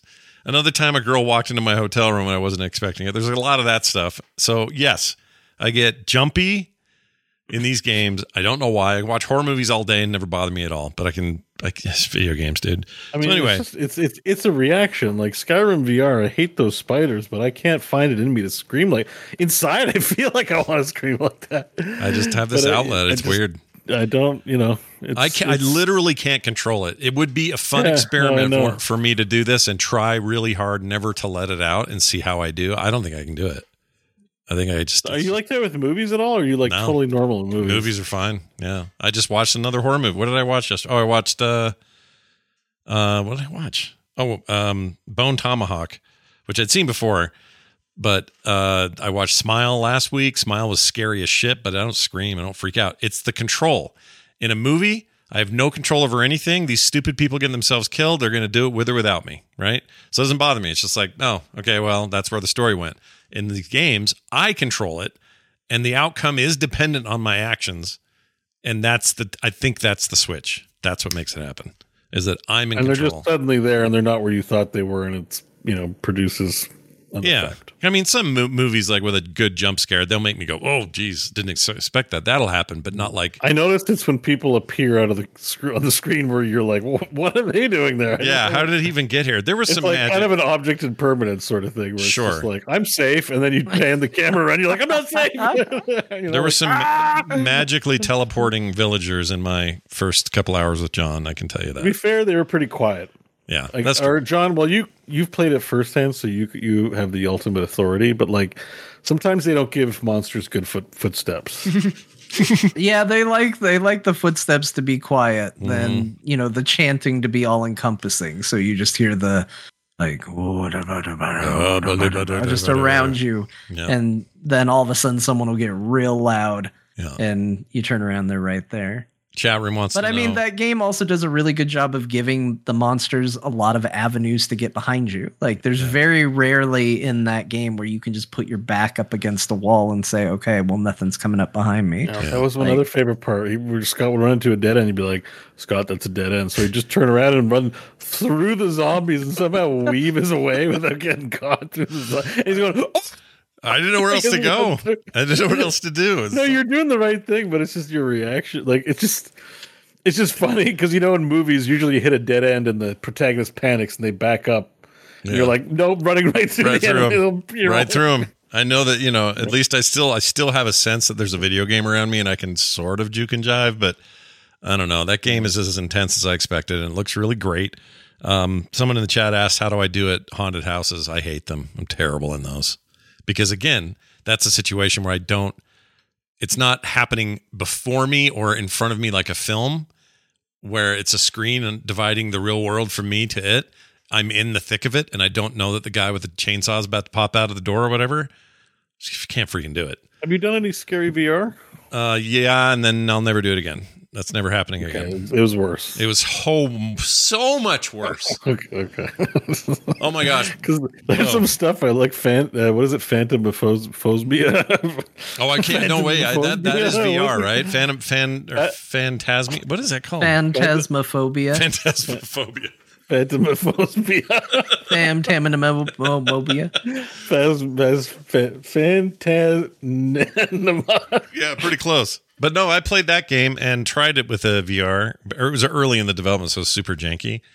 I'll never do that again. Never. Like I just look at it, and I'm like, this looks insane to do in VR. No, why at seven was that, and I refused to do it in seven RE seven. It was just too much. There's no way, no way in hell. And I, when I was playing the PlayStation version and had a PSVR, oh, we did we put that story in here? Yeah, we did. We got to talk about that PSVR two news. Anyway, I can't do horror movies with VR. I can't. I can barely do them without VR. So yeah, forget it. No one, no one tried to talk me into it. It's never happening. But I only played two hours of it, and I will say my impressions are strong. I think that game uh, controls great. It looks incredible. I think their modern RE engine that they use for all these new remakes and their newer RE games, Village and Seven before that, is downright beautiful. Um, I wish I, I, said on the stream to John, I wish they would use this engine for more things, and then a whole bunch of you re- reminded me that Monster Hunter, uh, the newest one, I can't remember the name. There's a few games that straight up use this engine. They they are using it in other places than just than just RE, but uh, it's a gorgeous re envisioning of the of the world uh, of of Leon S. Kennedy's hair.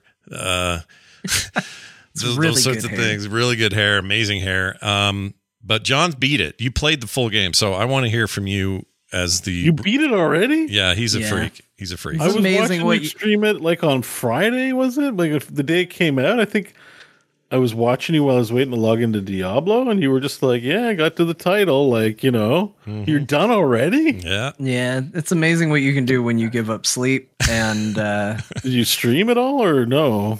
no, I just kind of. No, you, you got hooked, and you're like, "I'm I'm in the zone. I'm playing this yeah, thing." That happens. Yeah, I basically just sort of no lifed it. Um, the family was doing Wow. something. Oh, they had a birthday that they were gonna go do. It, it was your son's birthday. You're like, Yeah, I'm like, guys, sorry, uh, Resident Evil Leon- 4 here. Leon Maybe needs me. I'm bu- I'm busy. Mhm. Um, Wow. so it was uh yeah it's just been it, i've been it's been my main focus i mean i will say it's longer than most of the other remakes um so it, it's not a short game necessarily i think i was at it's got to be longer than 15 hours because it was 15 hours when i checked it and i still had a ways to go before i beat it um but It's i think impressive. It's not. I think 15 hours is probably a decent uh, estimate for how long it plays. Um, it it is a super fun game. Like it is a extremely competent third person action game. Um, on top of just being a really good, you know, Resident Evil and and horror game, and I I I'll tell you, I'm already four hours into my second playthrough. Oh my On gosh. top of it, Wow. I I finished it and I immediately Your- your started new Game playing it again. yeah. Your new game. Uh, yeah, so this game is very uh, welcoming to replay. So um, there's as soon as you start a new game, you get to start it with all your weapons and all your upgrades, and you get to then experiment with other guns because you will not have enough money in the game, even if you focus on getting treasures. You will not earn enough money to fully upgrade all the guns. You have to make choices. And so you get more guns than you are going to ultimately use. So now I'm doing a second playthrough where my goal is okay, these are the guns I want to upgrade. I want to also get these guns and put them in. Um, we do have to talk about, because we talked about earlier in the show, breakable weapons. One major change for this game, uh, when you play the original Resident Evil 4, basically the way you play the game is you shoot a villager in the kneecap, they bend over, you kick them in the head, you go stand over their body, and you stab them with a knife till they're dead. And that is the It's like how Daddy optimal. used to teach us. yeah, that's the optimal way to play Resident Evil 4 uh every every encounter like in the original. This game has introduced um durability to the knife. Leon does not have infinite knife like he used to. Uh to Oh. counterbalance that, the knife has become insanely useful in this game. You can perform stealth kills. You can perform instant on the ground uh, stab finishing maneuvers. You can parry almost any attack in the game with the knife. Like a Um, nuclear rocket. I, so Car- Carbot made a joke. Uh, so uh, they he did a uh, Carbot plays Resident Evil 4 where Leon successfully deflects a rocket launcher blast. yeah. And I'm going to be honest with you. I never did it, Yeah. but I believe that it's possible. It's not a I can't say for sure that it can be done, but I have no doubt that it could potentially be done because there were villagers throwing Molotov cocktails at me and I was deflecting them back at the villager with the knife. Oh, I man. was Okay. just pink I and like back that it would go. but you know, logic like logic consistency within the game. It's Knife is for parrying; it parries everything. yeah. it, it, it's so good but it all does durability damage to your knife so the knife is obviously the most useful tool in the arsenal but you have to choose when and where and how to use it properly and typically i don't like that sort of thing but i will say this game does a very good job of giving you lots of extra knives. So you've got the good knife which you can repair at the vendor. Anytime you find the merchant you can spend a little money to uh to repair it. You also find a bunch of like kitchen knives and boot knives and like kind of shitty knives that you just stockpile that are are like you know these are fine. These are usable. And i will say there is also a second knife that you get in the game that is the kind that's a, a real knife. You can repair it and keep Like it. a, like a so on my second playthrough i have two knives that i can use. So now i'm on my second playthrough i'm not afraid to use the knife. It's like i'll use it to stab people i'll use it to block use it for all the things that you can use it for but you don't lose bel- them when they break. You can repair them. So that's that's right key. the the two main ones yes the little extra knives that can be used for crafting or for uh you know one-offs those So those as you were away. saying, people had a tactic of overusing the knife. So the trade-off is you get limited uses but can repair it. Yeah. Yeah. And uh, I believe, I don't know because I haven't unlocked it. I've got to find three more. But you want to talk about motivating people to get your collectible thing. There are 16 little wind up toys in this game.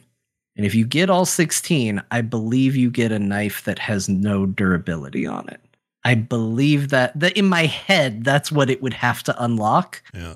And I want it so bad. That's Mm. part of the reason I'm playing through a second time. I'm like, I'm getting that infinite durability knife. Yeah. Even if it's just a third knife, it will be worth it. And I will go through with an inventory full of knives because the knife is so good in this oh, game. maybe somebody will do a like a like a meme playthrough where they just uh, they play through the game doing knife deflects only.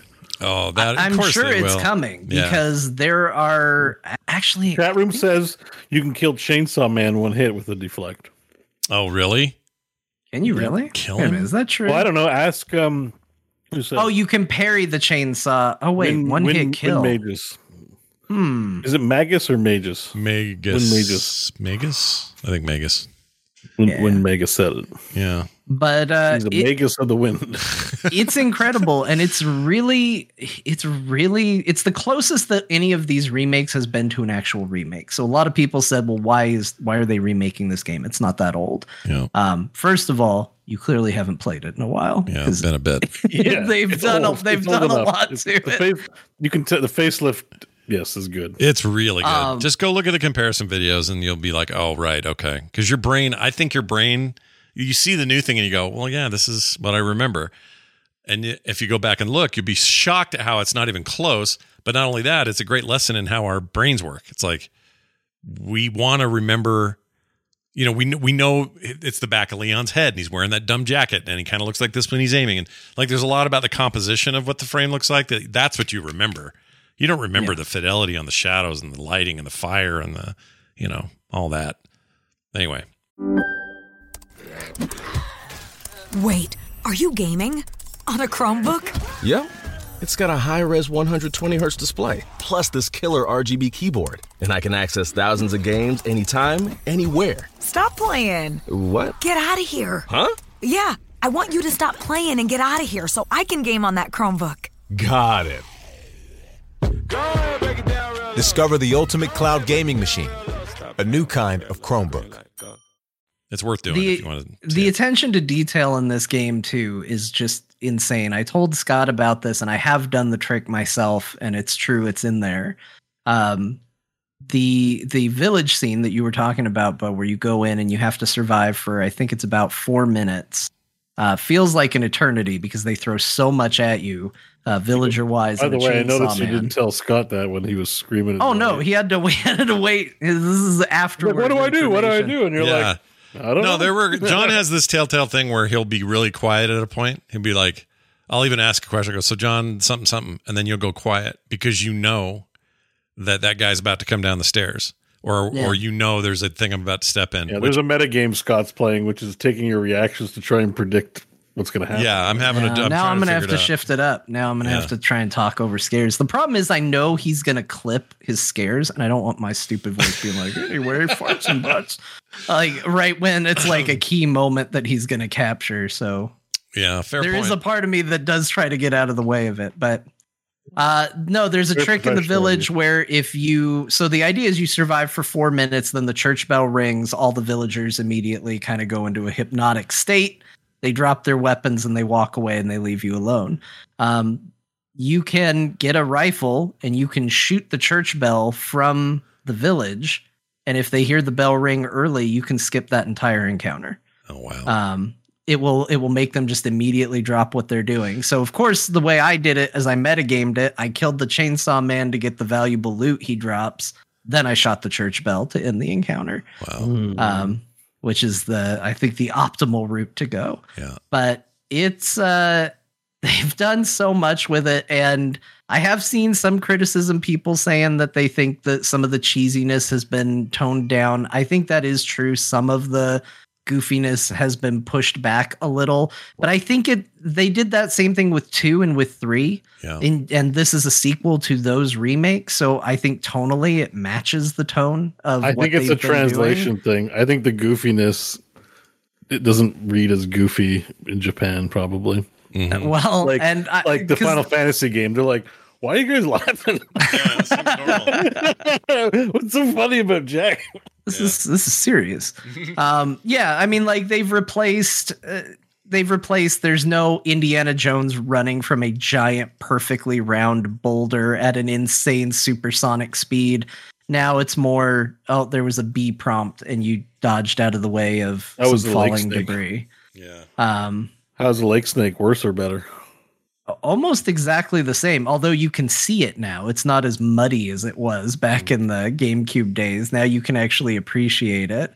Um, but yeah the Del Lago monster is is great. I can only think of one section of the game that stands out as absolutely cut from resident evil 4 and it is personally one of my least favorite sections where a monster chases you through a segmented shipping container thing um, I didn't like that section of the game. It's not in there at all. There is some speculation that it's going to be in DLC that's going to come out. Oh. Um, okay. But uh, in general, everything is here. Some of it's tweaked. Um, you know, again, people miss the goofiness of uh, a giant robotic statue chasing you in the game that was in the original. The robotic statue is still in the game. He doesn't chase you, he just breathes fire at you people are like, it's not goofy anymore. It's still pretty, goofy when you get right down to it. I think it's okay. yeah. Um, it's amazing. Like for me, growing up, Resident Evil 2 was the first game I ever played on the PlayStation. Resident Evil 4 is one of my favorite games of all time. I consider myself like insanely lucky that not only did I have those amazing experiences, but I got to play two phenomenal remakes of those games. Yeah. I cannot believe how good these are. Yeah. And yeah, Scott's showing the lake monster right now. It's it's basically the same thing. You It's just same see fight. better. It you just can just looks see better. what's going on. Yeah, it's fide- it's a fidelity improvement over the the previous game. Um, yeah, I'm I I I've, I'm really enjoying it so far, despite my you know horror misgivings. But it's um, I wish more. Not that I'm. There's a lot of people saying, "Hey, can we stop at the remakes? Maybe have some new games." I'm like, well, okay. There are lots of new games. You're just not paying attention to them. But secondly, um, I think I think this stuff's just a new game this year, Village. Village was last Or year. last yeah. year. Well, yeah. I mean, Yeah, it but takes still. a couple years to develop games. Like, Yeah, come. I agree. I think if they do this stuff in between, I don't know why you're complaining. I think this is Well, great. Remakes we're good- of this good- caliber, yeah. yeah, yeah. good remakes are good. Then do that all day. I like agree. I don't mind it, but I if they're agree, too. terrible, then yeah, skip. But yeah, yeah. This is probably the least transformative of a remake. Like Resident Evil 2 is a very different game uh, than than the original. Um, you know, Mr. X, which is the thing everybody talks to about about Resident Evil 2 remake, is barely in the original Resident Evil 2. He's in scenario B, Yeah. and you have to beat the game twice before you even see that. So, oh, you beat the game twice. Is that is that so in Resident Evil 2, if I beat it, you are saying I can beat it once, not twice. yeah, you no, Ryan, John, Ryan, John misspoke.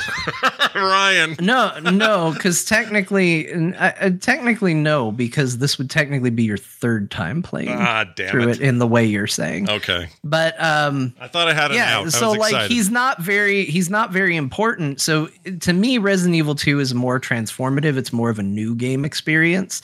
I honestly think this game, maybe my biggest detriment, and this is a small one, is that it is such a faithful remake. I like this game so much. I wish it didn't feel as familiar as it does Mm, because it it didn't feel like my first time playing through it. It felt like, oh, this is a much better version of that game I've played so many times. That's the closest thing I can say to like a bad experience with it, um, because it is so faithful to it, which is also a great thing about it. But uh, I. I, I think people should play this game. Even if you're not big on Resident Evil, this game plays like a really cool action game um, and the way you evolve playing the game over time like you know you watch somebody who's played this game a lot they look like john wick you watch early people playing it and they look like scott just running around the village screaming and maybe he gets hit and maybe he doesn't yeah. like it's really uh it's really incredible what you can do with this game um as far as skill and and the way it plays so I'm very happy I- that it has so much of this. Like the kick uh, feature is amazing. The sneak up and stab a dude stealth mode. I love that in all games. So that's that's an, an, a nifty little addition. Um, yeah, I mean they're innovating in the right ways. I don't know why people are review bombing it for any any reason. Like, given the context of what it is, this is a pretty high quality product thus far. Yeah, I, it feels fleshed out in important places. Like uh, characters get more screen time. Um, I, I can't say enough good stuff about it. Yeah. It's probably my favorite thing I've played so far this year. Oh man, look at you! Early game of the year. Uh, I didn't say that. I just said favorite thing so far. Do you think they do? You think they do an RE five or six? Uh, they keep going down this path or no? I really want them to remake Code Veronica. Code Veronica feels like the game that's kind of missing from all of this. Yeah, like uh, remaking five feels like a waste of time which i know is what people said about four and i'm saying don't say that but resident evil 5 was just it was the, that trend of we're going to take a good horror game and make it co-op and kind of brew it up in doing so Yeah, five doesn't have Um, the reputation that four does. I, mean, I, I don't four- think I don't think five's very good. Yeah. It's okay, yeah, but that's Chris punching a boulder. Yeah. Maybe I do want to see. yeah. it. Maybe you want to see high fidelity bun, pu- bu- uh, boulder punch. Maybe you do. They should, but do, they should do Code Veronica first, though. Code Veronica is a really cool, often overlooked Resident Evil game that I think would benefit probably the most from new controls, except for this guy. Yeah, this guy sucks. that's on the screen right now is the worst Resident Evil character in the history of Resident Evil. Yeah, Oh my gosh, he's so bad. he's really bad. But someone but- will complain that he got watered down or something. Though someone's going to be mad that they made him. Better. he's excessively Canadian and he's super whiny and it's amazing. His he has the most cringe dialogue of just like, eh, Claire, what are you talking about? Like it's so bad. It's Oh, so man. bad, but he's he's amazing. I, I, this was a launch title for my Dreamcast, if I remember right. I think it was a launch title, and I was the first Yeah. game I bought. I was so into this, and this is back when I was playing with friends on the couch. So I had it was like John was there, but not John, a different John. And that's how I played Resident Evil Code Veronica with my buddy Andrew, and it was a blast. Yeah. yeah. Make that one. Do that one. Uh, Make Ca- this Capcom. one. This is the one they need to do next. Do Code Veronica. I, I agree. Boy, look at her dodge that bullet. Jeez. All right. Um, awesome. Well, those are the games we played uh, jointly. Um, let's jump to a couple that I played on my own. Uh, I played a brand new game called Dredge. Yeah, that's right. The word is Dredge. That's right. That's right. Um, this game is available via Steam. Um, plays beautifully on the Steam Deck. Already Steam Deck verified. Um, even though I got a pre, it was a pre-release code. It's now officially out. I think the 19th was the day it launched, and um, it's this beautiful little game that at first you're not really quite sure what's going on. You're a fisherman. Uh, it's not chorecore, although there's some chorecore elements to it. You're out uh, doing fishing man work, and uh, the story goes you get into uh, what? a, you know getting fish. Wait, wait a minute. What? You're. What'd you just say? I said you go. You're just you're out fishing. You fish, right? You're what a was the bit about man work? oh, you're doing fishing man work. I don't know. I don't know that means. Oh, okay. Yeah, not. Fa- I thought you said you're out fishing, you know, man work. Oh no, not that. No, yeah, yeah, I can see how that would be taken that way. Let me put the comma in the right place. Uh, no, you're just a dude what fishes, and uh, you you you find out you find this uh, yourself kind of washed up and banged up real bad in a little town in a little cove uh, that has a uh, what do you call those lights? Uh, what's that called? A lighthouse? Lighthouse. Jeez Louises. You know, man work. You know, man Operate work. in a lighthouse. Work for men. Uh, you can tell this week's been too long. Wait, did you call it men work? Yeah, I called it man work. I don't know why. so anyway, you go to this place, you talk to the mayor. He says, "Hey, I'll fix you up. Don't worry about it. Um, we'll we'll get your ship fixed. You're gonna have to pay me back though, and you'll do the, do that by catching fish, and then I'll take a percentage." And you think you're kind of in for like, oh, this is just a fish, pay off my debts, sort of Animal Crossing kind of vibe, you know? It's not that at all. There's like this weird eldritch horror element to everything where I go out. There's a real time clock that's that runs as you as you're out fishing. You see this sunrise as I'm doing it. Um, the t- clock ticks when you're moving and when you're fishing and you're doing you know dredging. There's also the dredging thing where you're finding old artifacts at the bottom of the ocean and you get quests to go get these things with different equipment that's on your ship. You upgrade that equipment over time. You get better fishing poles, better fishing rigs. Uh, you start being able to get basic fish, and then you can do stuff that's more out into the ocean, things that are more like sharks and shit like that. Um, you only have so much uh, uh, space in your inventory, so when that's full, you go back to town and sell it, make a little money. You want to try to be back home before dark because when it gets dark, weird stuff starts happening, like strange visions, or your ship gets attacked by like a purple hue that you can't figure out where this came from, or things like this. Um, and it gets really foggy and, and creepy. Um, so when you're back at town, you also can buy upgrades like a better floodlight that is uh, going to make it so you're less susceptible to danger while you're out in the out in the dark. That means you can spend more time out there, and when you spend more time out there, you find more mysterious stuff, and you bring that stuff back. And there's a story that's so slowly unraveling. I'm only a little bit in, so I don't have a ton to say about the story so far, but it feels like I don't know. It's kind of you get the feeling this is like Pacific Northwest or even like I don't, I don't know where else to compare it to. Maybe maybe up Like in Maine. Maine. Yeah, yeah, like that, like Maine or you know, you're a, think of a like a lobster fisherman or something. That kind of lifestyle or whatever.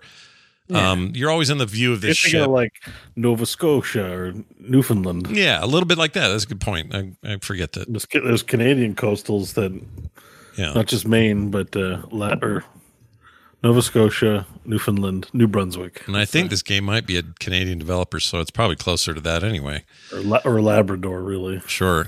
Um, but anyway, you you kind of have this loop of of of progress, you know, progressing your ship, uh, progress with the people in the town. You unlock new people to talk to and new quests.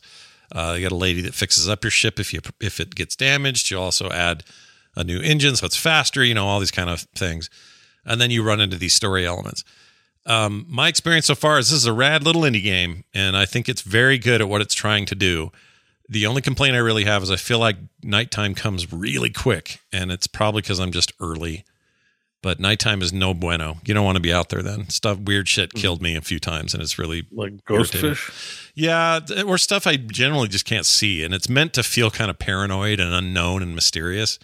So they they do a good job of like covering up what might have killed me. Um, and it's you know it's a generous save system, so it's not like you lose a lot of time or or or stuff. But um, that stuff's a little bit of a bummer. It's a great deck game where you can just sit and play this thing on your handheld all night, and it's getting good reviews. Uh, I really like it, and I think people should check it out. It's called Dredge, and it is very cool. It's up on Steam currently. Uh, maybe I was else, looking at this uh, earlier today. I think it's. I'm happy you played it because I was really curious because I liked the look of it uh, awful lot. Yeah, the look of it, this painterly kind of um I don't know, not really low poly, but kind of low polygon. Like it's meant it's meant to evoke a, a simpler style, but it's It's also probably a name of that style. that it's Yeah. in, right? yeah, it's like really hard to man com- work. it's really hard to com- com- to describe it, but the it reminds me of certain kind of painting style too. Where it's like broad strokes but simple design. Anyway, the water's really cool. I like a game where the ocean is where I got to go do shit. I don't know why. I, you know, like Dave the Diver and freaking to some degree Zelda Wind Waker and things like that. I just I'm a I'm a fan of the expanse of of water. It used to be what we saw, like how we look at space now as a people. That's how we used to all look at the ocean, and it's fun to like feel that sense of like awe and size and and I'm only going to get better and more capable and and tackle this place. So anyway, it's really cool. Uh, it's called Dredge and it's out now. Rad little game. Uh, when I wasn't playing that, I was obsessing over uh, Dyson Sphere Program, uh, a game Oh, I yeah. am verifiably terrible at, but can't stop playing. And um, one day I'll be good at it. I'm nowhere near of Dyson What are you What are you building on? What are you working on right now? Just trying to be better at like supply line and efficiency. Yeah, but like, what's like the tech thing? Like, are you work? What, what color cubes? I guess it all goes down to the cube level. oh yeah, right. So, I'm I'm still yellow cubing it. So oh, yellow's pretty Pretty well, early. That means you did blue and red. So Yeah, you got, you got you got a supply chain for blue, supply chain for red. Yeah. Yellow's when it starts to get tricky. When you get byproducts you don't need, yeah, and um, and it just gets a little harder. Each one gets a little bit harder, makes you go way crazier every time. you know when you're extracting, you have to extract oil. You have oil refineries yeah, that extract yellow's the, the, one oxygen. that needs a lot of oil, if I remember correctly. Yeah, and the and the thing is that puts out this version of oil that's like an impure version or something. It's the kind of It's the, it's a light brown. yes, that's the Yeah. stuff. So when that started you, the, you want the hydrogen, not the oil. That's the exactly, and so the hydrogen comes out at this like slower rate, but that's the the leftover byproduct oil. There's a ton of it. And so what I started doing was Oh, just st- stacking storage and just going bloop bloop bloop bloop, storing it because I'm thinking, well, I'm going to need this later? And then I can- realized I can burn this as fuel. So I started piping that. I put all these pipelines uh, straight to my uh, generator, my power plants. And so now those are all feeding directly off of that excess oil stuff. So that's Yeah. kind of working uh, for now. For now, eventually, I think that oil byproduct also becomes useful later on down the line. But that's a, for later plans. Yeah. But you were so right, Bo, about like start a game with uh your resources just set to infinite because you're going to have more fun experimenting. Yeah, yeah. the time yeah. pressure's off, so you can learn at your own pace, Right. And just kind of more sandbox. I find it's more fun as a sandbox than a e-sport. Mm-hmm. I 'cause totally To me, that's the only thing about doing limited things. It's like, well, now I just have time constraints, and my I'm not smart. And like some people could probably do it in an afternoon. I'm like, this is like a week long project for me. So Mhm. And I did last week or this week. I tore everything down and started fresh from a logistics standpoint. So I've done I- that too. Yeah, It, that was with fun. That way, I didn't lose all my progress on the tech tree because the tech tree once once you get to a certain point, the shit takes forever. It's like And you know about the second tech tree where you upgrade your robot, right? yes, so I go to that all the time. Um, yeah, so you don't want to lose those upgrades. Even if you start from scratch, it's still worth having your increased inventory space and you can stack things up higher and the belt speeds. I think there's one where you get more value out of mining ore, yeah. which again, if you have limited, then you're going through the ore faster. So infinite just makes it just a, a funner. benefit, It's a funner yeah. game to play it that way. I, I- as, as much as you know, somebody may look at that and go, "Well, that sounds a little like you're cheating." I don't know. The game design. No, it's a set your own difficulty thing. Like, do I play Torment One or Torment Sixteen? That's all it is. Yeah. it doesn't matter. Yeah, the only difference I can't change it in real time, but other than that, it's it's fine. You are penalized in a certain way because you do accrue points for mm-hmm. production. right. That when you play your next game, you get a head start on your tech tree. Oh, I didn't know that. That's interesting. Yeah, yeah. There's a little point thing. So, but like, I don't need that head start either. like, I'm not racing. Like, again, part of the one flaw of the game design is just this notion that things need to be limited. And there's a race. It's a sandbox. It, it's not needed, Yeah, in my opinion. I agree. Um, having a blast with that, but because that game is not easily playable on Steam Deck or any other kind of portable way of playing it, and when I'm not in front of my PC, I would still have this itch. And until uh, either Satisfactory or them put in controller support, to me, it's just not worth fiddling with. So I found a game on mobile. Uh oh, John, careful. Um, It's also on Steam, so you know keep that in mind. Uh, this is a game he said called. the he said the M word. it's uh, it's a game called Refractory. now, or sorry, Refactory, not Refractory. That's a different thing. Uh, I was gonna say I can play that game without any mobile. yeah, you're a you're speaking of speedrunners. John is he's ready to rock. yeah. Uh, but this making Well, I only play it about once a day. Yeah, There's an energy mechanic, but you know, Sure. it's not in your face about it. yeah. Uh, I hope it's not in my face. Anyway, the point is ref- I don't know what you guys are joking about. oh, re- have you heard of the refractory period, Bo? Have you heard of that? Do you know what that Nope. is? No idea. Oh, it's a refractory period. refractory period. I can't believe. Hold like, it. what are we doing? This is great because I usually don't know you these get things. to teach Bo something. yeah, this is my turn. Okay, so here's what it is. Like. I sort of assume we're talking about jizz, but I'm not. Oh sure. gosh. Well, we can go straight to that. Um, all right. So here's what it is in a very technical way. What is the refractory period? The refractory period is the span of time after having an orgasm during in which a person is not sexually responsive. The refractory period can have both mental and psychological effects.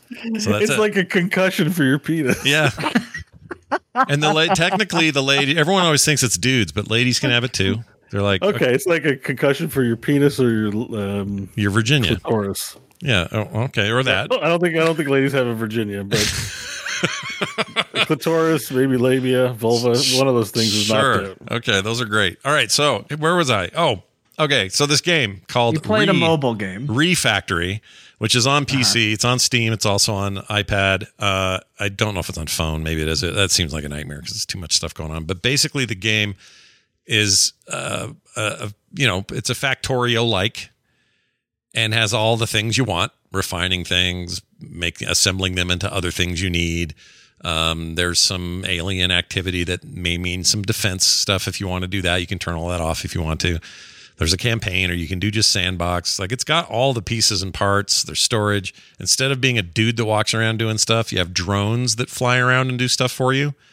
And you, This looks like this looks like poor man's Dyson sphere. oh, big time, big time. Yeah, yeah, but it's on mobile. I understand. Yeah, you yeah, it's just all I'm I I needed- see the sorters and like the, the or the the pullers, and they look. They take a whole square of space. They're not on the thing. Anyways, I'm not criticizing. Mm-hmm. No, no, no. It's not. And I totally, you're right to say these things because it's absolutely true. The aesthetic is absolutely like poor man's, poor Is man's it- Factorio. how's, how's the how's the voiceover work? That's the real. it's not question. bad. The music's also pretty good. The uh, Oh, the sound effects yeah. are good. It sounds like little factories pumping away and stuff. Some of it's a little simplified because obviously it's a mobile game. Plays great with mouse and keyboard on on PC. I played both Okay, places. but yeah, oh, it really does look like it. It's like take these little minerals, turn them into shapes of the same color. hmm Yeah, yeah, and you're, and you're you can zoom out. Oh, there's drones. There, the drones are doing work. Yeah, their drones do all your hard work. Uh, they're kind of Huh. you got this. T- uh, uh, what's her name uh, from Is Halo? it intergalactic? Who's the lady from Halo? Can't think of her name. Cortana. Katana looking lady that's giving you tutorial help. She's there all the time. Um, it's it's uh it's very serviceable. It's just it's it's a factory Is, it management a, is it a box price? Like no microtrans? Three ninety nine. Okay, so on mobile it's free unless you want to do for the campaign. It's free. If you want to do the sandbox mode, it's three ninety nine. Totally worth it. No problem. Plunk that down. No ads. No micro. Nothing. It's just a game. Okay. Um, PC version is ten bucks and is the whole game for the ten bucks. You just get it. Look, Dyson Sphere is already a sleep ruiner. Can you imagine playing this in bed till five in the morning? Well, that's kind of what I did the other day. it feels like Doesn't have to imagine it. Yeah. You did it. So with Dyson Sphere, it was like this is the good cocaine, and in this one, it was like the guy down the street's got a rock that looks white and it's probably all right.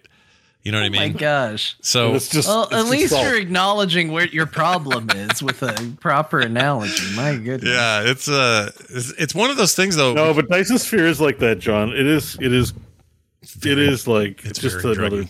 You know, it's like Civ. It's like just another turn, just another thirty minutes. Oh yeah, not since Civ have I felt this level of comp- com- uh, compelling of me to keep Dyson's playing it. good. Dyson Sphere program is really, really. It's really good. So this, I'm going to recommend this because I think it's a good pocket-sized version of the Scott. crack you want, and you're going to be used to all of the mechanics of it because you've already done this in either Satisfactory or Dyson Sphere. That's very similar to those. Tech tree is very similar. How you refine stuff and store it, trying to be more efficient, upgrade the speed of your belts, all that stuff's here. Um, I don't know what the ultimate end game looks like. I'm not nearly that far, but it does seem like it's got quite a, you know, quite a bit down the tree. Um, and I kind of admire it for being a good one of these on a format that isn't normally something you'd associate with it. So, um, called it- factor factory refactory, refactory. refact. All right, this is how we started the penis talk. Yeah, that's where we got to refractory, which is very different. But go look it up uh, on Steam. The reviews are good. People like it. It's you know, it. I will say this: the actual gameplay screen plays like a PC game, no problems. It's all good. When you're out in the main menu, you immediately are reminded, oh, this is also on mobile, and they do a lot of UI stuff from mobile on this, and it's fine. Yeah, I'm downloading it on iOS. I'm taking a look here. Yeah, So, it's a lot of fun. I, I'm I sure would I'm going to curious. regret it. I'm I- curious you're what you probably think. right that it's pretty good, and Yeah. I will never sleep again. it taps into it in a way that I wasn't wasn't expecting, and you can get wild with you know. How No, you- I, I kind of see what it's going for there. It's the same as Dyson Sphere, just not as nice to look at, but it, I think it has all the pieces there. Yeah, it's pretty good. Um, that is my games this week. Uh, again, Dredge and Refactory, and then you know, of course, Dyson Sphere whenever I could, which was a lot. I got so desperate at one point. it was embarrassing. Oh my gosh. I got so You desperate for need that help. game. Do you need an intervention? I did. I you know how Steam will let you stream a game on a PC somewhere else on the network to another PC Yeah. somewhere else. I don't know what they call it, but whatever it is, remote play Uh, or whatever, like remote pipeline or something. whatever it is. Uh, I try. I attempted to do that on a notebook that I had to use to do some tax stuff, but I wasn't anywhere near my PC, so I was like, "Will this run from there?" And I. I loaded it all up and I had to install Steam and it, you couldn't sit and do do taxes. You're like, I'll do Why two minutes can't of I Dyson while doing for- taxes? for every Why? 45 minutes of it's just for such every a five minutes of taxes, 45 minutes of Dyson. It's so good. It's just so good. Anyway, that's my current obsession. Uh, let's move over to John, who played a lot of the usual. It sounds like. What did you? Uh, what did you get? yeah, I mean, all my games uh, were Resident Evil and Diablo 4 this week. So, I mean, I'm still playing Final Fantasy 14. I'm still playing Fortnite, but nothing new. So, all my talk was in those games this I, week. I watched you stream a little. Uh, I think it was Fortnite this week. Did you play this week? Was it stream it? I mean, maybe it was last You week. streamed, you streamed RE4. I watched that. I don't know what else you did, John. saw yeah, I mean, you may have you may have seen me do a little Fortnite not too long ago. Though. yeah, there was something going on where you were talking about. Oh man, I can't remember now. You said something really interesting while you were playing, and I was gonna bring it up, and I didn't write it down. Oh no. Crap. Well, I do think I'm a pretty interesting person. And there was a so like yeah. a really good point about w- why Fortnite. I can't remember what it was. Shit, I got to write more stuff down. This is why. Fortnite. Period. why Fortnite? An essay by a TED talk by John Jagger. Yeah. Uh, get tickets early. All right, hey, let's move on then to Bo and his his time with. Uh, well, whatever you want to talk Uh, about. I, I- let me. I'll just list the games I played. I played some D4 beta. We talked about it. I played D2R again. Same game that's been around for 23 years. yeah, I'm just still playing it more. but pretty. Uh, the remaster is good, and you know I like reminding myself how ugly that game looks with the ugly mode, yeah, um, or AKA classic mode. yeah. Do you remember the max resolution? Blizzard doesn't call it ugly mode, but it's, to me, it's so crazy that in 2000, when that game was new, or 2001, whatever, the maximum resolution for that game was 800 by 600. They wouldn't let it you. was amazing at the time. It was amazing, and on Was CRT, it the maximum, or I yeah. thought they they, They upped locked it, it. for the expansion though, right? They did. They Like, let you go I to 1024 was- by 768 with the expansion. You're right. Oh, was that what it was? yeah. Yeah, but that was again like still lower than the standard of other games at the time. Like everything else Yeah. was doing uh, higher resolution. Not not that high. Nobody was doing 1080p yet, but but 800 by 600 being locked there was it's, that seemed insane at the time. It's like that's Windows this big, by the way. If you look at in actual pixels these days, I could fit. How many Diablo 2 sessions could I have on this 4K widescreen here? It'd be ridiculous. Six, I think. I kind of want to do it now. Anyway, Yeah. But anyways, it's the same great game. I'm enjoying it. It's basically I'm just playing that as a whole because I can't play Diablo 4 and Diablo 3. Well, I played actually a bit of that too this week, but it's only good in small bursts. I'm I got as high as I think 120 now Greater Rift. I'm sort of pushing, but I'm doing Tempest Rush build. Uh, John will know what that means. Um, I can't go any higher with it. Uh, I need to switch to whatever the meta is, and I don't think I want to. You know, but um, yeah. But the non Diablo games I played, I played some Farthest Frontier again, which, like Dyson Sphere Program, it's also a highly addictive game. Um, it was fun to come back to. They made some changes, but nothing too huge. But uh, I do like my Farthest Frontier, and I played Darktide nice. a game that uh, you know it has there's people on there playing so i can find a group of 30s to play with um Is that the cap? i like 30s? like yeah 30's the cap. Okay.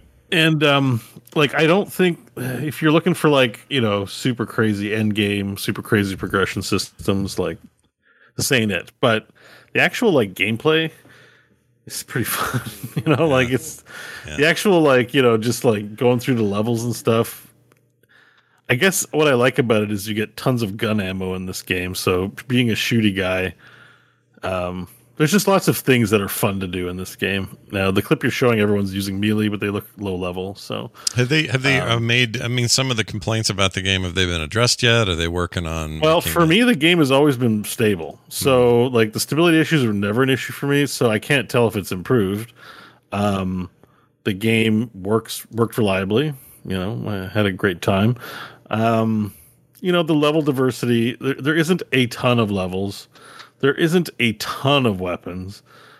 but you know there's there's some choice there is like a there's choice there you do pick a build of a gun and a melee weapon that you like the best and and there's a talent tree so as you level up you do you know end up with it's not like diablo levels of like look at my character's changed but you get advantages and stuff and make yourself more efficient uh, just overall it has the i think what's good about it it, ha- it has that white knuckle thing and working cooperatively does lend better to success than to not so, you know, like staying grouped together, watching someone's back, saving them from dudes, then the way that Vermintide is there. So it, it's it's fun. Uh, soundtrack's great, of course, and the gunplay does feel good as well as the melee actually works. Really.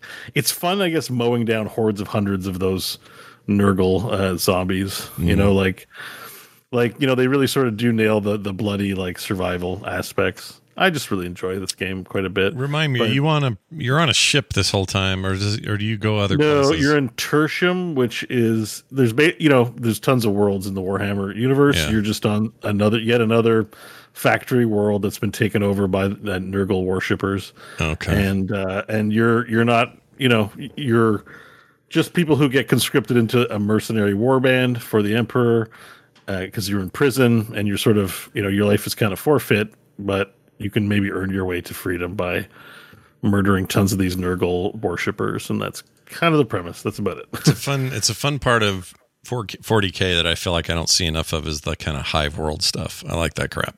You know, Yeah, I mean, we're gonna get that with Space Marine too. So this is a very a narrow scope of the Warhammer universe, which is the um, indentured servitude uh, militia, basically, which is you don't see a lot of because it's not the main draw for a video game. It's actually like because looking at their site, I'm like, you can build an army out of just like regular humans. Like you don't have to have, be Space Marines or Xenos. You can be like regular and, and like conscripted just militia. dude with a gun. Yeah, Yeah, just like humans, you know, like not Yeah. not superhuman, like not the Marines, like Yeah. just regular ass humans, and so you kind of get to be that, um, which is actually kind of interesting. So awesome. There was some news last week or this week or somewhere that I saw that there may be some progress on a proper 40k series getting made finally, like a TV show. yeah, Henry Cavill's rumored to be a part of it. Henry Henry Cavill's like oh. in my in my head canon. I don't know if this is realistic, but he got sick of them screwing The Witcher. He got sick of the DC bullshit, and he's like, just just cast me in a Warhammer TV show. Like, Yeah. Like to me, he's like you know, given the amount of times he's come out publicly and said he liked it, I'm like, if I was at Games Workshop and I was trying to break into media and a A-lister was like, I love Warhammer, then I'm like, and he's ripped. He's perfect for a space No, he's marine, perfect. and he's British. Like he could actually like get the accent down. Like he he is perfect. He Yep. is uh, the golden Warhammer child. I'm like, get that man a contract. Let's make something. Just even a two hour movie would be fine. Like I don't. Hell yeah. TV show's great, but I'd take two hours of just Warhammer. Because the one thing I will give Games Workshop credit for is that their cinematics. There's no one there that's doing the the D and D thing or the yeah, Disney thing. Of uh, they're like they make Warhammer. At, they know what people want to see when the Warhammer Hammer cinematics getting made. Oh yeah, that latest one. Marines so in armor Yeah. shooting and getting killed. Like some story, but like let's not do too much of the weepy weepies here or like the dramas. Like it's just people getting shot and torn up. Yeah. eh, Or doing cool magic psyker shit, you know. Yeah, So because they are did they did just release a huge trailer for their updated rule set and all that for Yeah. the tabletop, and um, that cinematic is gorgeous. It just made me want to spend more time in that world. All right, yeah, that's what I mean. Like they, they know what audiences want, so I have a lot of faith they'd make something really good and not, you know. Yeah, and Like- Cavill's a huge nerd about it. I've heard interviews where they say, "Hey, we hear you're really into Warhammer. What does that mean?" And he'll say, "Well, I just built, I just made my blah blah blah army, and I'm painting these guys, and and also I'm I'm pretty sure uh, Necron this and that." It's like you can tell he knows his shit. Yeah. Yeah. Why why wouldn't you want this actor who's already popular for lots of reasons to do And this? he's not embarrassed about it. Like I'm sure there's an, another A-lister who likes Warhammer who does not want the rest of humanity to know he likes Warhammer because it would kill his money. Who is it? Who do you think secretly is a Warhammer freak in Hollywood? Let's pick it. Who do you think it would be? Who's also like douchey enough to be a liar about it. Like, Yeah. like you know what I mean? To think like to think that way about like to you know. Yeah. I, I don't know, but like someone like like The Rock or you know maybe. Again, Vin Diesel's pretty good about that too. I find he doesn't wear it. Well, no, he's pretty He open talks about, about it. yeah. Yeah, yeah. Vin into it. Diesel's pretty good too. We can't give him any flack for that. Chat says Chris Pine. Nah, he's not. A, I wouldn't think he. He's not. no, I've seen him in an interview. It's his his people he knows know about D and D. I think that's pretty genuine. Kristen Wiig. Oh, Crest, uh, Jack Black seems like he would Warhammer. No, we can't think about current actors because today's sensibilities are different. Like think about like you know Tom Cruise in his prime or something like that. Like like, like think subtract twenty years. Think of an A-lister twenty years ago. Yeah. And one of them has maybe not a Warhammer, but a hobby that Like they that picture of George Costanza playing Metroid Prime where he looks like he got caught with his pants down. Oh, I love that yeah, photo. like the same reason why they changed their names, right? Like they change their names because their real names are too lame to be cool. Like that kind of shit. They also, you know, they don't want you to know. I guess the thing that I'm thinking of the most right now is like maybe the fiction that uh, K-pop stars are like single, so they can't ever be caught in a romantic relationship with anybody because of their image they're trying to project to sell their availability to lonely people. Right, right. Yeah, yeah, that kind of thing. So I'm just like, yeah, it looks like he's been caught masturbating. I know. It's Yeah. so good. Like that's the face I make when I masturbate. oh, I gotta go. I hurt myself. Bo left. Bo left the show because he made a joke that he found joke. so funny. It He's gone. hurt him. Yeah, he says I hurt myself. I don't know what that means, but hopefully be fine.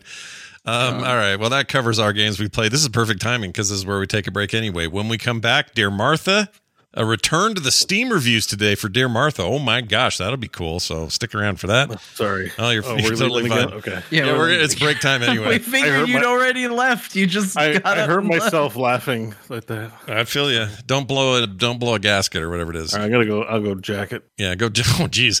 Uh, anyway, we'll be back soon with more. Stay tuned. Oh, hi, everybody. We're back, and it's time for Dear Martha. And some of you might be going, oh, another magazine? No.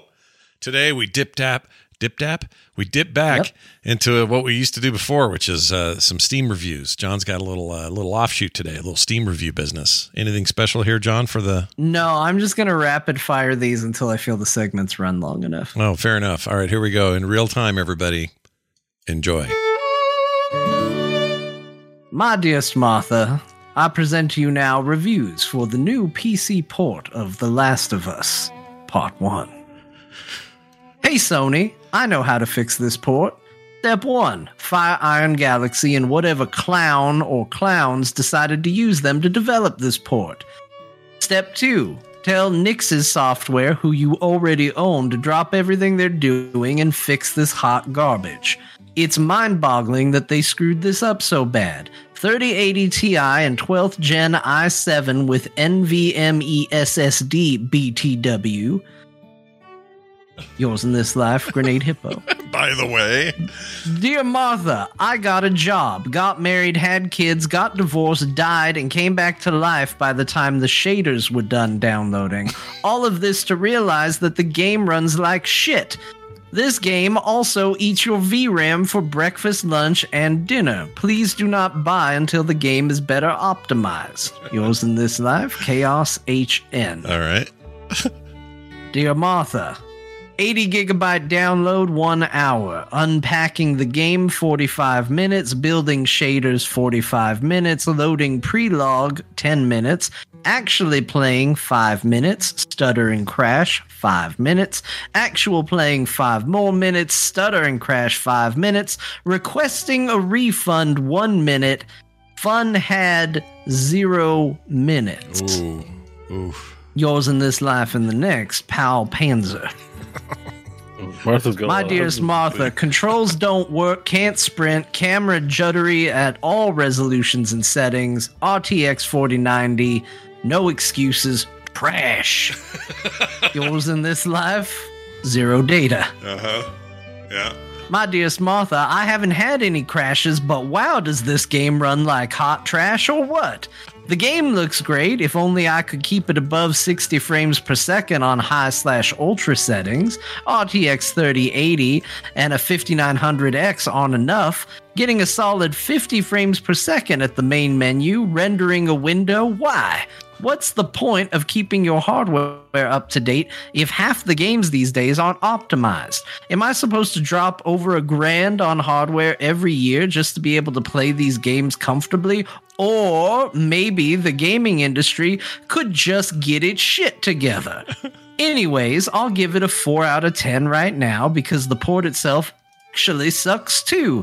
My favorite part is Joel's massively delayed movement in respect to the crosshair. Also, no multiplayer? TLDR, the gaming industry is now releasing early access ports, turning a 10 out of 10 game into a 4 out of 10 game. Wow. Yours in this life, uh, Blaggy the Cat. Wow. Blaggy the cat weighing in. Is that your last one?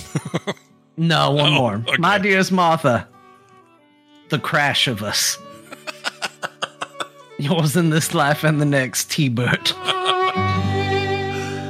yeah, this thing, we didn't talk about it in the news uh, or yet at all, but this thing is getting some real hate. People are mad, and I don't blame them. I mean, it's a, it sounds like it's a bad port. Iron It Galaxy. sounds gee, like what- they could have installed it on any of their PCs and figured this out. They didn't need to unleash it to the public to know it was going to. Yeah. Like they have to have a range of computers, right? Like, Right. let's grab some old computers and see how this stuff goes. You know, with some, yeah. Yeah, it's a bummer. Um, the the it's a bigger bummer because this is on the heels of this incredible year for this franchise. Like remakes that are running really great on the PlayStation for one, part two, uh, you know, it, widely acclaimed. The show having incredible success across the board and mainstream media, like real well done, everybody. And then Iron Galaxy's like, here's this, and farts out a, a shit port, which is a bummer. But you know why that name's familiar? Remember uh, Arkham Knight, the 2015? Uh-huh. Uh, yeah, remember that? Yeah. Iron Galaxy. Oh boy, that's your problem. You got your wrong. You got what's up with the water? a in lot, Galaxy? Iron Galaxy. Yeah, thanks, fellers. Anyway, Maybe uh, discover a different kind of metal. I don't know. Figure your shit out, I guess. Platinum Galaxy.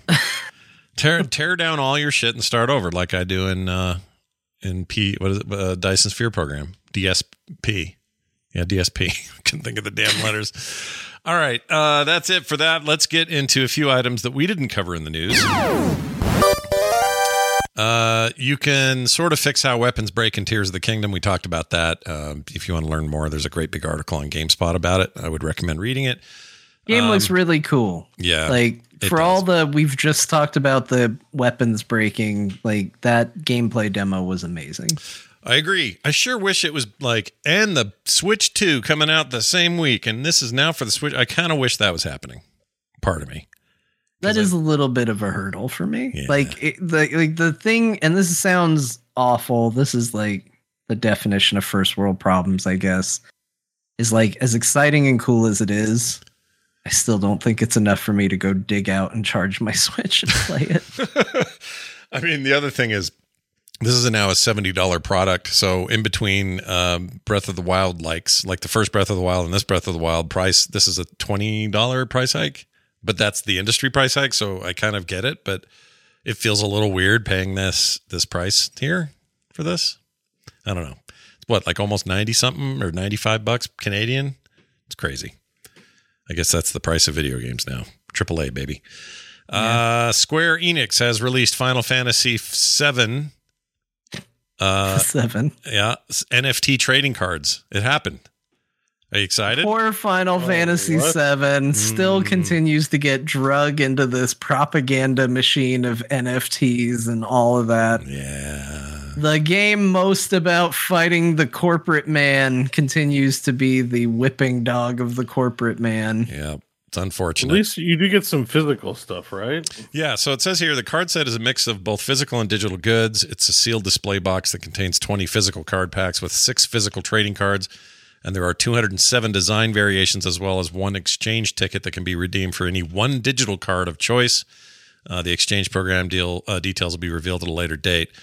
Um, let's see. I'm trying to see what the price. There's a bunch of premium cards, gold foil, blah blah blah. This has actually been the trend on their NFT stuff though, because their their first toe dips have been on uh, statues, which is a physical thing that also comes with the digital NFT Oh, element just- as well. These are just random card packs. Yeah, I You don't get think they. twenty. Like, a pack has six trading cards plus one digital card exchange ticket per pack. Right. So it's like buying a box of boosters. Like you're not getting the one to two hundred. No, no. Of the art, you're getting. Oh, but like I'm looking at these cards. Like this is like the lowest effort. Forget the NFTs for a second. The actual card art and what they're doing with it is the lowest effort. They don't look that great. When I'm looking, I'm looking at the samples. No, it's just their key art on paper Yeah. for eighty dollars. Like I'm like, eh. Some of it's old, some of it's new. Some of it looks like concept art from the 90s. like I guess what the best case scenario is you can put this in a frame display if you're a super like there are super Final Fantasy super fans who would like put stuff like in a display. Yeah. But I don't know. I don't know either. Not really my jam, but 80 bucks. I don't know. John, is it tempting? 80 bucks? Come on. No, not even remotely. No, not interesting. I was much closer to buying the uh the statue business. Yeah, because you can get a you can get a non NFT version of the statues, and I actually think those look cool. Yeah. Um, I like the look of them because it's like kind of a, a hybrid of the original PlayStation style with uh, modern sensibilities. Mm-hmm. But You can no, get no. holy shit, John. Check this out. And Scott, hang on, I'll, I'll link it to you. Look what you can get. Okay. Let's see what we can get. You putting this in Discord? Oh, look at this. Sam. Oh yeah, we talked about this on the show. Oh, did we? Yeah, Oh, I yeah. forgot. I was Did like, Cloud and address. Oh, we did talk. Cross- they have some clown. great they, like they have some great figurines and stuff like that like for all the joke about NFTs and all that like there there is some good merchandise on there. This is certainly not it but yeah, Square continuing to just double down on the NFT thing. But to me it's like buy the version that doesn't come with the NFT it's less expensive and who cares? Is there a big call for uh I know he's kind of androgynous anyway, but is there a big call for lady version of Cloud? Is that a thing people want? well no he Uh, wore he wore dress in the game You oh, that's to what that this part, references? Okay. I never got that Yeah. far. I need to finish Oh, that. you never got that? Far? Yeah, No. you guess you fell off, eh? I did, but I didn't on- mean to. There's no reason to. I need to get It- back there's, to it. it- there's even like a thing. There's there's three different dresses, and how well you perform is how good of a dress you get. Uh, is this tempting at 200, John? You guys shell out that kind. This No, is this is Star uh, Trek. Online cash right here. I mean, like, is. yes, it's tempting, but I uh, like I'm happy when I can afford groceries. like, I'm not gonna buy a two hundred dollar cloud figure no, I wouldn't either. I don't. right now. Like, oh, it was a twenty dollar trip to the grocery store. I hope my card goes through. It did. Great. Uh, it's a happy day for me. I'm not gonna buy cloud and address. But let's It's- say you had great. some disposable income. Is this making the list? Yeah, would you do it? Uh, it wouldn't be the highest on the list, but uh, you know, I But wouldn't it's argue like, with it. I, I'm I'm like sort of tempted to. I mean, I don't. I'm not. Again, same with me. I'm trying to save for a house. I'm like, Yeah, you know. need But statue. I like. Uh, I like these figurines a lot better than the stupid NFT cards. Yeah, I agree. Which is the point. Uh, real quick, the the Blizzard Gear Store has the statue of Inarius, 26 inch premium Diablo 4 statue, which, you know, Inarius, love him or hate him, he's, you know, we're going to get more of them in 4. But that thing is $1,100. It's One- eleven hundred dollars. I mean, 1100 still not as expensive as How the big- Final Fantasy VI statue. Oh, yeah. How big is the statue Uh, again? 26 inches tall is all. It's not that tall. That's what more. That's over two feet, but oh my god, it's fifteen hundred Canadian. yeah, it's a lot, dude. It's a lot. Yeah. That's a. I'd expect something a little closer to half life size or something like. For What if- fifteen hundred dollars? What if they gave you an I'm NFT? putting a link in Discord because you know I got a one up. what if you get an everything here. Inarius? If you get an Inarius NFT, Bo? Then then what? No, I mean NFTs are dumb. I mean that's the main part of the story, and Square Enix is dou- double down on the dumb in this case here. Like the whole world is like, you know, this is a scam, and the Square Enix is like, la la la la la la la. la. Oh my gosh, John! Thirteen thousand eight hundred? Are you kidding me? Yeah, Wait, it's a what? steal Whoa. at thirteen thousand eight hundred dollars for this statue. Are you Who- kidding? Who is this?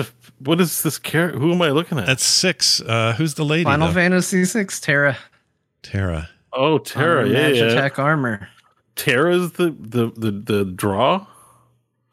I guess If so. there's a wait list for it. I'm sure they didn't make a ton of them. Can I get a discount if they? Or you know what? I'll pay extra to get the Moogle guys off of it. They take Is those this little life turds size, off there? John, or is it twenty six inch? It's one six scale.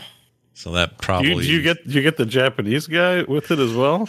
yep, yeah. He just he comes to your house and tells you. If you scroll farther, just- Scott, you'll see him. Just go to the right on the pictures in this uh, carousel. on the right? On, oh. Go up, up, up, up on the carousel. right, right here. Okay. it's a slideshow, so just press right and keep going through the images.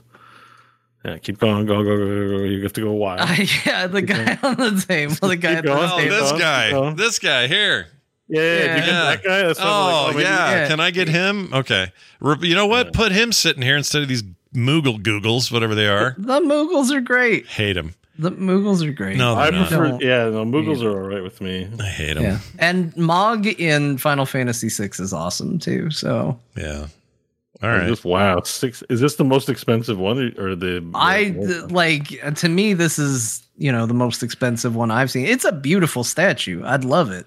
Yeah. I can't afford two hundred dollar cloud and address. I definitely can't afford the 1400 yeah. I mean, you could get a or no Cybertruck for right? fourteen thousand dollar statues. I misspoke. The most expen the cheapest thing I have on here are these NieR Automata st- uh, little chibli looking guys. They're tiny and they don't really look like they're worth the 50 bucks they're charging, but that's the cheapest thing you can get here. Most everything's at fi- 150 and above. Oh, this one of Cloud and his bike. Or no, Kai. Is it Kai? I don't know the character. Anyway, Kai. dude and his bike from 7. Um Zack or oh wait, is it um Romeo? What's that guy's name? That's it. Yeah, that's what I'm thinking of. but I can't remember his name. yeah, Roche, yeah. Roche or Rock or is it Rock? I think his Ka- yeah Rock. I think it might be Rock or something. But Kai might be his Japanese character's Oh. name. Now that's a badass motorcycle, and he's super. He's posable, like all of his stuff moves. That's really cool. But I'm not paying four ninety nine or four sixty nine for that. The way they did that guy in remake was awesome. That guy kicks ass. I got to finish that game so I can see these people. Yeah, yeah. You got you got to. Oh, that game's so good. Makes me cry. I know. I'll do it. I have it. I'll just. I just need to do it. Um. Okay. What else? Real quick. Oh, this is kind of some sad, potentially sad news. PSVR sales are so low that analysts, uh, trusted analysts, are advising they need to do a price cut to avoid disaster. Uh, it's something like 200 and something thousand uh, units were sold. That is not enough to justify Sony's investment in their latest PSVR. Probably makes him regret no backwards compatibility and a few other issues that would have helped. Um, I just think Quest needs eating their lunch. Yeah, you can argue Quest doesn't do good either, but like from a consumer perspective, experimental technology. Do you want to buy a PS5 and buy this and pay full price for games, or do you want to pay the minimum amount possible because you think it's cool? Which is, you know, I did that. Um, have cheaper games, be able to hook it up to your PC, yeah. or just have it standalone. Remember, PS2 VR is wired. You have to. There's no standalone where you don't wire it. So you know, I, it's probably not good. And like we don't need a premium VR headset. There's that doesn't hook to your PC and take advantage of that. St- like what the PC has to offer. Yeah. So yeah, It's also a timing issue. Like it's just bad timing. This is there's a lot of price increases out there that are making cost of living cause an issue for a lot of people. So you're being asked Yeah. to spend Yeah. 500 bucks on a peripheral for a device where if even if you hold the old one or own the old one, you're not going to be able to play any of those games. you have we're to buy in new hangover games. mode financially. This isn't the pandemic where we're happy to have things to do in the house. Everyone's starting to make plans and everything. The price went up insane. Yeah. and continues to go up. So the actual the actual quote here from the analyst is um, IDC analyst Fran, uh, Francisco Jeronimo is his name. That's great. Uh, has said quote I suspect a price cut on the PS VR two will be needed in order to avoid a complete and utter disaster of their new product. So ugh. I guess they don't want a warehouse full of them. They're better to sell them off and try and make money on the back end by making great VR games. yeah, see, it's But, the um, experience that matters. It's already got to be a loss. Like I just don't. Yeah, with Yeah. all, with this insane competition, it's a gimmick sell. I think a lot of people look at it like you would look at the Wii board. What the Wii? The was Wii, oh, Fit? the Wii, uh, Wii Fit, Wii Fit is Yeah, it? Wii yeah. Fit or the Kinect? Remember the Kinect? Yeah. I Oh had yeah. Kinect. You use it like five days and then it sits in the. I still have it. It's in the closet behind me. Yeah. It's a paperweight for my closet. It's Yeah. just extra weight that my house has to carry. I like the, the dance 20 game. years, There was a you dance know. game I really liked with it, but other than that, that thing got no use out of it. I yeah, I played that dance game. I know what you're talking about. I had it, but it has a feature where it re- replays your dance, but in fast speed back to you. And it was so embarrassing. I didn't touch it again. Like I didn't need to see that. yeah. I, I liked it better in my imagination that I was being good and cool. I did not need to see a video of what I just did. No. It killed the fun for me. Compl- I'm like, it's recording me. Yeah, it does, it and it nice. listens to everything you said. It had good voice command stuff, though. I was impressed with that at the time. Yeah, Uh, I think Pol- I wanted it to be better than it was. Unfortunately, it True. work out. It's been confirmed that Project Polaris is to be uh, will be Witcher Four. It's being worked on. We knew this though. This isn't that surprising, right? Well, the guy was denying it. The the leader of the um, CD of Red CD. Projekt Red. Like like I think it, it was a few people had had leaked, and they're like, we have absolutely not announced it. But there was an earnings call because the link I provided was to the audio of it, Oh right, and it's it's it's linked. here it's, right to the embedded, time, isn't it? embedded you're at the time, so you, you'll just start it right up. All right, here we go. Check it out, everybody. Let me turn it up all the way. Here we go. It's playing. You think? It's gonna take take a little the, bit. The, the, the first one. Um, we are uh, preparing many things on the pipeline sides and toolset sides. Uh, some developers are still learning the technology, and at the same time, there are teams working uh, together with Epic on uh, all those aspects that are needed for our I'm open world long, it'll just be a driven. RPGs. Yeah. And definitely for the first project, I mean, Polaris, uh, it will maybe not slow down, but it, it won't accelerate the, the, the processes.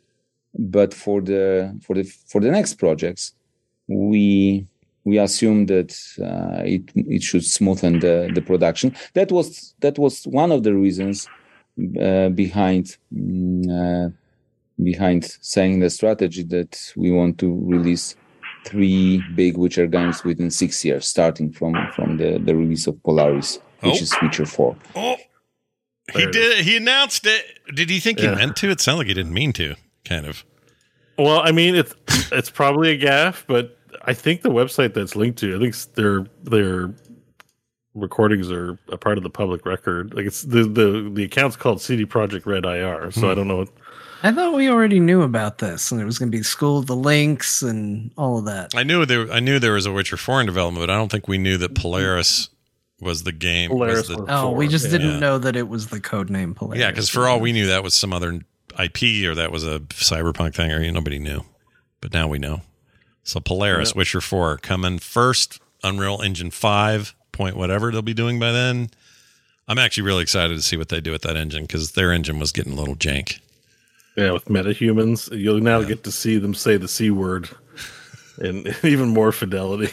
There's a lot of that c word in the game. You know that that, that um demo they did at GDC that's been floating around the capture face capture they did in like two minutes with an iPhone and then converted it to Unreal, ready to just be put into the game. And they used the girl from oh that game Bo you played it recently the um the the one in Iceland where it's scary and she's Oh, Hellblade! Hellblade Hell, that lady uh she does this quick Yeah, demo. that was really good. unbelievable. Like I could not believe how quick that went and how I don't know, whatever. We're heading into a whole new era and it's getting it's getting both exciting and VTubing's crazy. just getting started, boys and girls. Oh, Everyone's yeah. going to be VTubing. Yep. I kind of want be. it. I'm going to be a, a high resolution Tyrannosaurus Rex. I want a VTube and then no one know it's me. I want to start a whole separate side of my life over there. Yeah, do it. You can do it now. You can start. I'm going to. I just need the tool. I need to get my You head get around your. Vroid Studio maybe, or um, Was it Vroid? Yeah, you don't want to use VR chat. That's like pretty cumbersome. I think there's some Vroid Studio to make your avatar, and then you get some software that you know gives you a cam output. There's some stuff on Steam. Some of it's free, but I don't know. I think the best ones are obviously get custom made. But you're an artist. I think probably that you can use your art and the tools to put something together. Maybe. Does it have to he be? If used his art, we would know, though. yeah, it did Or have at to be least something strongly else. suspect. Yeah, this might be the way to go because from what I can tell, this Vroid Studio is all anime looking people. So that would be a good yeah, way to but hide. I think you can upload your own shit. You know, like Yeah. yeah. it's all anime, but I would be willing. I think I don't know. You have to. I don't know it full, but I've been looking into it because it's just interesting. Um, the technology's not.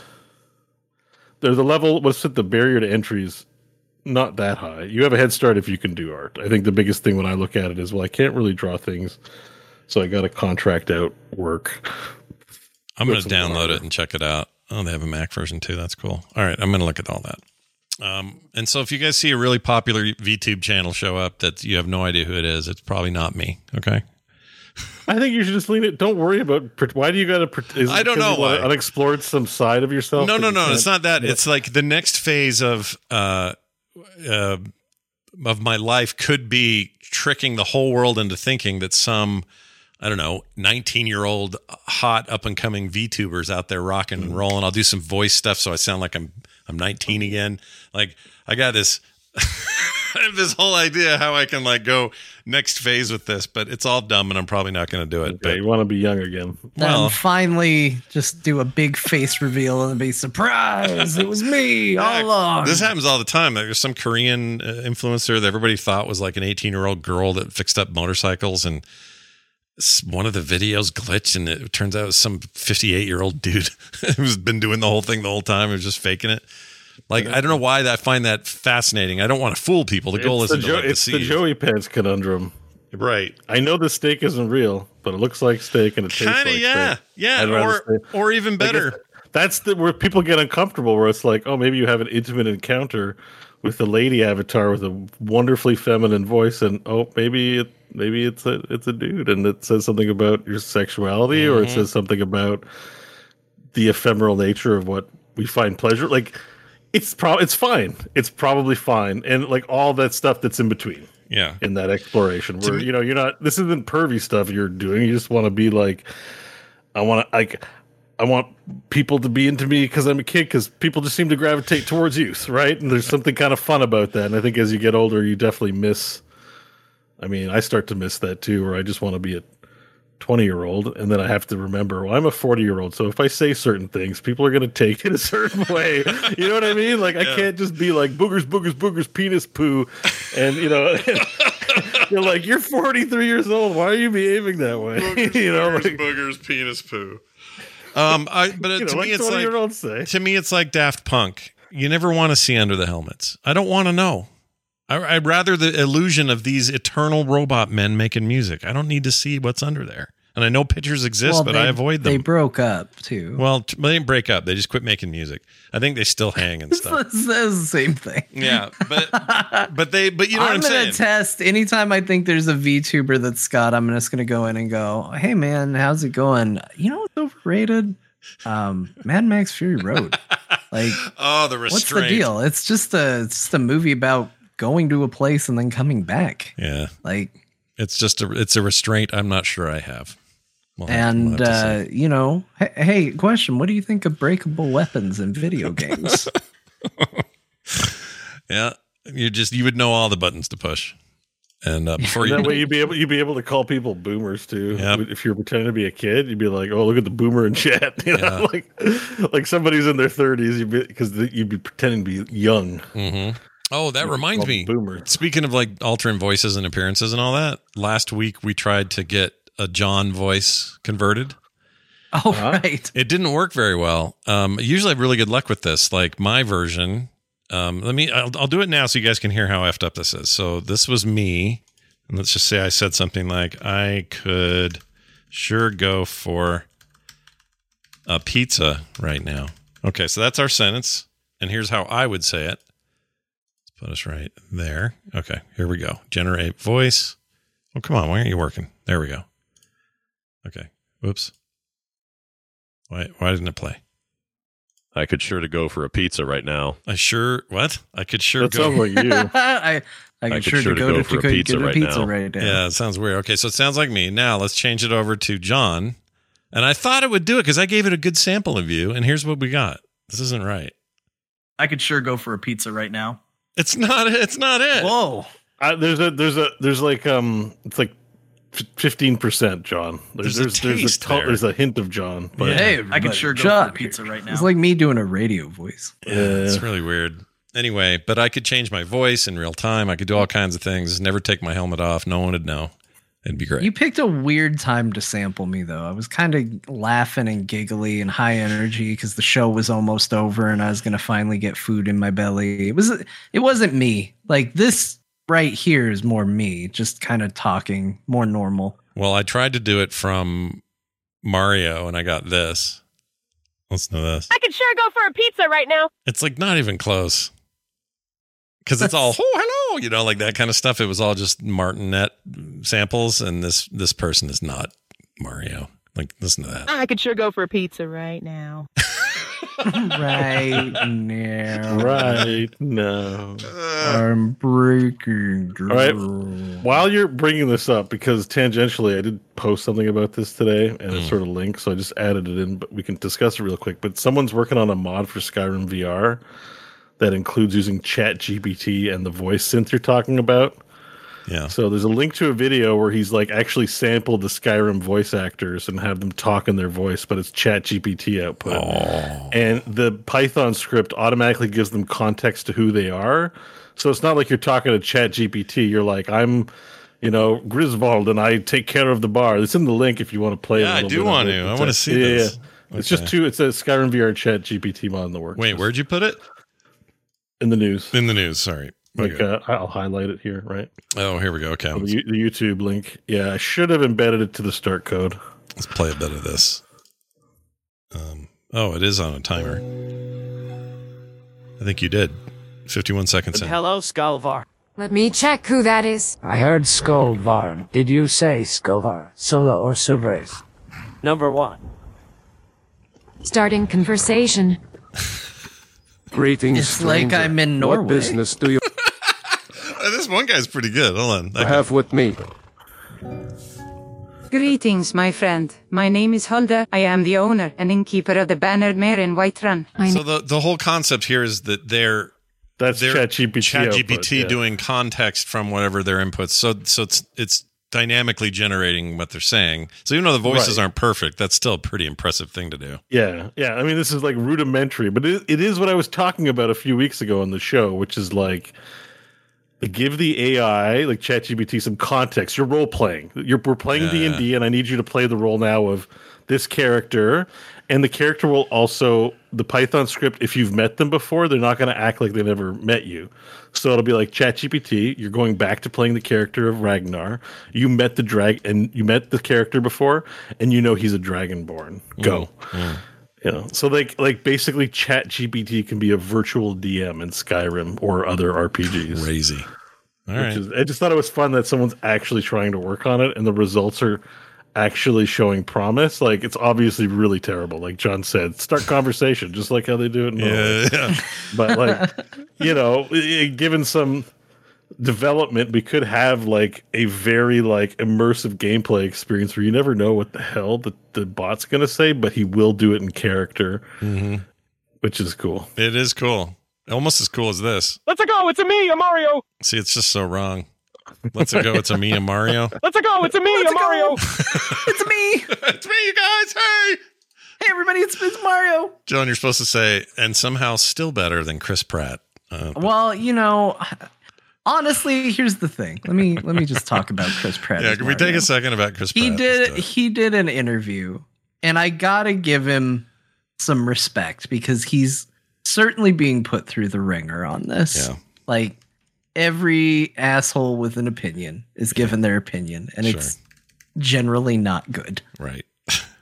And instead of being like, "No, I'm gonna do the best Mario voice you ever heard. It's gonna be the best Mario," he he said exactly what I genuinely believe. As much fun as I've poked, Yeah. which is, come see it in context of the film. See what you think. I think it's fine, but I understand why passionate people care so much. Yeah. And like that's true. Yeah. Like, do I think he's the best choice? No, he's not going to be my favorite Mario, but I bet I watched that movie and I would bet you, as much fun as I make, it's totally fine. Yeah. Yeah. That that's Yeah. where my money is going to be. Yeah. But I do think Bob Hoskins was the best cast Mario maybe of all Well, now we have the not in the best movie. Right. But he's a great Mario voice right there. I watched Who Framed Roger Rabbit again recently. And as soon as you start talking, I was like, man, such a good Mario. yeah. so it's so Well, I mean, perfect. being Yeah. mad at Chris Matt, Chris Pratt is also kind of the wrong direction, right? I mean, Right, you know, he's just doing a worker. job. Yeah, he's a worker. he's He took, working. He took, he took the job. You He know, took the like, job, y- yeah. The issue is the you're company angry- that's like, hey, let's to the get Chris Pratt direct- instead of somebody producer. that sounds good. director, like it's whoever made the aesthetic decision to be like the. Now this, this is Mario. You know, like 'cause you're sitting on the whoever's sitting across from Chris Pratt on the couch, Yeah. and it's like you, you're perfect. Hmm. Who is this person beautiful. you're being? Who is this person you're being? This, this whatever the director is, I don't know, like Martin Scorsese, like you've been captured the essence of what it means to be Mario. It's like a little. Al Pacino and a little just the old man in an argument. I RPG. guess he more talks like I'm Martin Scorsese. I love what you're doing with the Mario thing. I think the people are gonna love it. They're gonna love it. Is that more Martin Scorsese? I don't know, but if Martin Scorsese was directing the Mario animated film, I would be stoked about that. He used to do for a theater I went to as a kid. He used to do an intro talking about the importance of movies. And it used to drive me crazy because as he was talking, it would get to the end and he was trying to say, you know, films are so important and maybe you'll learn something about yourself. But the way he said it in the interview is he goes, and maybe, maybe, maybe, maybe, maybe you'll learn something about yourself. I was like, that is too many maybes. Why did we go with this take where he says maybe five times? Yeah. And it became a running gag with me and my family where we would just add maybes multiple times to conversations we would have with one another. Yeah. Yeah. So Well, anytime someone says Martin Scorsese, I just picture him saying maybe over and over and over again. I think that's a cool thing to carry through the rest of your life with, though. I like it.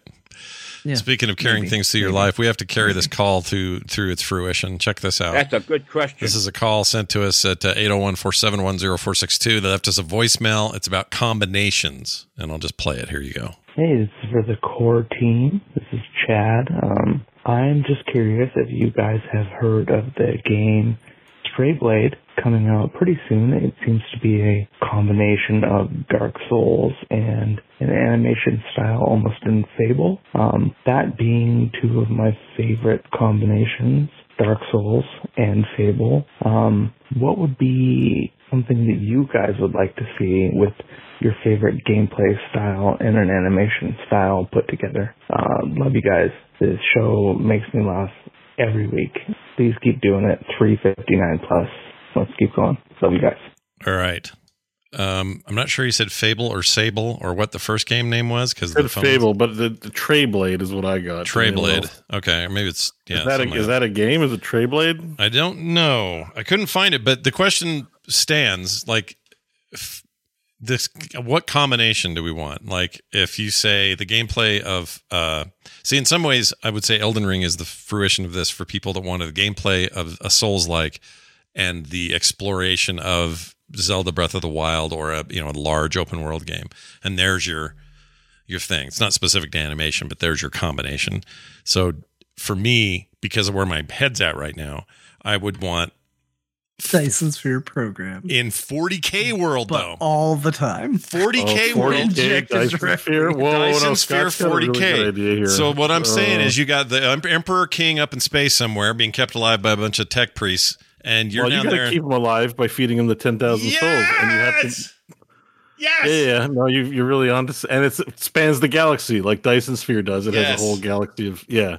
yes. Oh my God, Scott, you Can you imagine a cooler setting for this? And you would do some dastardly shit. It wouldn't be nice, clean factories. It'd be I'm I'm gonna make Costanza face again. this is a good thing. I'm happy. I'm telling That- you, factory. Uh, they might make this. They make every other Warhammer game. I think this combination could happen. No, but it needs to be good. Like I don't Well, want to. sure. I don't want to. I don't. I don't want one of the Warhammer uh, sweatshop games. well, sometimes they are. So, like their game that's like the, that basically is the war part of uh, Civilization is really good. That's like a really good game, and it's basically turn-based Civ, but Warhammer.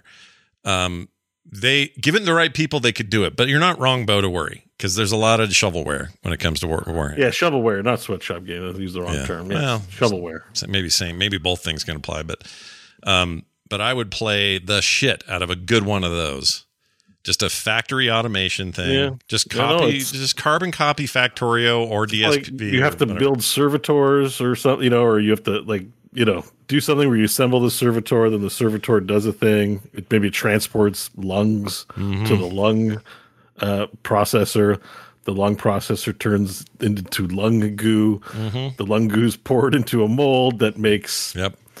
uh, something that uh, uh, an urn that can house a soul. Yeah. along with some sort of gem mined Yeah. from uh, some Xenos uh, worlds or so. Yeah, Yeah, and you're some kind of like tech priest floating around with your cool long arm things going for the Omnissiah. Every once in a while, you just say that, and then uh, they. I mean, oh, look I at guess this. we could pitch them. Will Warhammer give us an advance if we just? Yeah, let's just pitch this. I just call if we just get if we know a contact Here's some and money. say we're going to make Dyson Sphere program, but Warhammer we need five million. Will they just say yes? Is it like They might. yeah, I'm pretty sure like that's how those deals get done. Yeah. I like what I like the title Ziggurat in the chat. Call it Warhammer Forge Worlds. That's a perfect name. Oh my gosh, make this Warhammer video 40k game. Forge Worlds. Yeah, for Warhammer 40k Forge Worlds. Oh, or just Forge World. I don't care. Whatever. Soul Forge program. Yeah. He he says manufactorum. That's not bad. Soul Forge also very Manufactorum. Tell me this isn't a great idea. Tell me, and I'll. No, no, it's perfect. I, I, I'm obviously I'm not good enough to make a game like that. Yeah. Unlike Vampire Survivors, this is really hard. yeah, but- it's going to be multiple weekends probably. Two or but three. at you know, least, if yeah. we could get a couple million in advance, I'm sure I could. We could find a maybe a talented programmer or two. Yeah, You know, I I'm don't, I all don't in. know. It's ah, We gotta a great- I just want that game. We just got to finish Warhammer, or sorry, Warhammer Lake Run. I almost said we got to Warhammer finish. 40k Lake Run. oh shit, that's not a bad idea. Thank it's you, the Micho same as Tiger. Super Lake Run. It's just a lot of Space Marine grunting when he poops. Yeah, I was going, "Arr, arr, for, for the for the emperor. Arr." uh, John, do you have any combos that you haven't seen happen that you would like to? I, I mean, basically anything mixed with XCOM, and I'm in. Like, I, I'm such a sucker for like fun turn-based uh, combat that like I. It, the problem is, anything? is I keep thinking of things. I'm like. That's what I wanted Overwatch to do. That's what I wanted StarCraft to do. Stepping outside of Blizzard. I play a damn Pokemon game like that. Like it's just that that formula always seems to work on me, and I will just get in and I will uh, no life it until I'm Did you, done. and did you say anything though in XCOM? Just about. Anything. Just so about go to Steam. I don't know if I've told you guys about this game. I meant to talk about it, but I ended up playing that much. Have you? Have I talked about a game called Troubleshooter? No. What is it? So go to Steam, type in Troubleshooter in the chat. Looking it up. Troubleshooter Abandoned Children.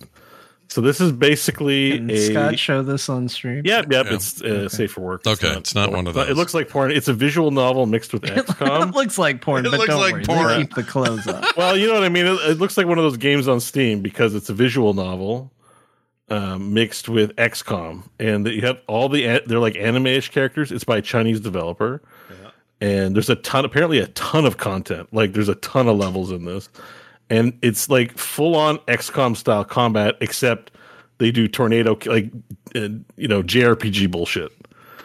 I'm just saying. You said anything. This this looks This looks legitimately Yeah. cool. kind of looks So I have it. I've played it, and I liked it so far, but I just haven't gotten back to it because, yeah. But it's, anyways. That's that, that is something I played a little bit um, and meant to get back to, and never did. And I It's just thought of it fifty percent off about right now. Half off. Yeah, Four- fourteen ninety nine. Twelve forty nine here. Yeah. Fourteen Yeah, ninety but nine. look at all this DLC, man. Also, this game. this is- Fifty-two dollars and thirty-seven cents of DLC. Wow. Yeah. Well, the game. Oh wow, there's And well, that's these are on just, sale. It's it's just cosmetics. The actual Oh, okay. they actually add levels all the time and don't charge for it. This is just cosmetics. That's great. Um, apparently there's actually a lot of game to it as well. Like just read the reviews. It was at the time I got it, it was overwhelmingly positive, but I know this won't be everyone's cup of tea. Like I'm looking at one negative review. Localization and un- unintelligible UI. They don't have someone good at English translating it, so it's got the same charm as Dyson's. Oh, good. I'm good. I kind of like that. and uh, but yeah, no, it's uh, it's fun. I used to think I used to think the bomb, you know, like my favorite bad localization was Japanese games because there was so much of it, and that's what you got to hear. But honestly, bad localization from Chinese games are kind of Chinese, over. Chinese, the Chinese are pretty bad at it. They're English. next level, yeah. Some some of them are. I mean, I guess I could say the same about me. so uh, it's not shade. I just it's bad. You know. No, it'd be like me localizing a Chinese game and like forget it. Yeah. It's never going to work. But But um, no, it's it's actually a pretty awesome for an indie developer. I think it's also a small team. You know, since we're not talking 2K games here, but um, it's yeah, no, just uh, just check it out. Maybe you like it, maybe you won't. It's twelve bucks, but uh, it's XCOM. It's the only other XCOM style game I've ever seen, modern XCOM.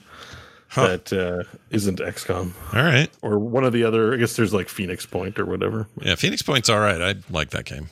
That's on Game Pass too, so no need to spend if you've got and it. there's but- the other one. Is it Biomutant? I think or something. Like I just really liked Marvel Midnight Suns, and I that Oh, that was a- great. yeah, that was a fun evolution of the the like That was a good gameplay style, and Yeah. I I want to see more people get creative with stuff like that. yeah, that's a that's a that's a good mashup. I'm with you on the term. I just turn based combat, man. It's so much fun. Done right, it's amazing. Keep that stuff coming, internet. Uh, all right. Thank you for the call. You can leave us those voicemails, those voicemails at 801 471 0462. You can also text that number if you'd like, or you can send us an email to talktothecore at gmail.com. I want to say hi and thanks to some brand new patrons. We got a big handful this week. Ian Cameron, Wrath, I said Wrathcock. Uh huh. Rathok. Almost did. He almost got him. Rathok. He got him. Yeah, uh, you know what? I'll Wrath- count. You can count it if that was your, your plan. You got me to say it pretty much. Uh, but it's Rathok, according to this. That might have been his name before WoW made him change it, right? Like, yeah, maybe that's a good point. Uh, Trevin uh, Hayes Skunk. That's a cool name. Captain That's when a Vampire. skunk comes around, and you just got to rib them a little bit because Oh, they're new in town. Mhm, yeah. That's my favorite indica is Hey Skunk. Oh, hey. I'm still thinking about Wrathcock. Uh, what else? Uh, oh, Captain. Vampire. Captain Vampire is also pretty cool. He's the leader of Hell the yeah. vampires. And then Melon Grace. These are all cool names and cool people that have joined us over at patreon.com slash core show, where you will never get any commercials ever. You'll get pre-show content every week. You will get art in the mail now. You didn't get that before, but we broke through that record back in November, and now we're making up for it by uh, backlogging it. But so I think the new record for 2000 is to get you to play scary games in VR. mm, is that it? Oh Lord! So. You're gonna- I You're think going to so. have to set that bar very high Yeah. for Scott. 10 grand his an exact episode. words were never again. That usually means it's cost money. You know what? If we got ten grand an episode, I'd do it. Oh well, come on, you gotta be a little real. Man, I would love if we got ten grand. That's what I'm Although, saying. seriously, if, ev- if no everyone more who listens, worrying about groceries for me. if everyone who listens signs up, because you know, not I'm not, not to throw shade, but I like to bring it up. The people who support are like two percent of the listener base. Oh, always, yeah. and they are beautiful, beautiful people. And I'm just saying, if you don't have the money, you don't have the money. But if we were to bring our conversion rate, you know, up to like a healthy twenty percent, let's say, Oh my gosh. ten to twenty percent, you know, Scott is. I'm. I'm. I am putting. I'm flying to Utah. I'll afford. I'll be able to afford the plane ticket. Yeah.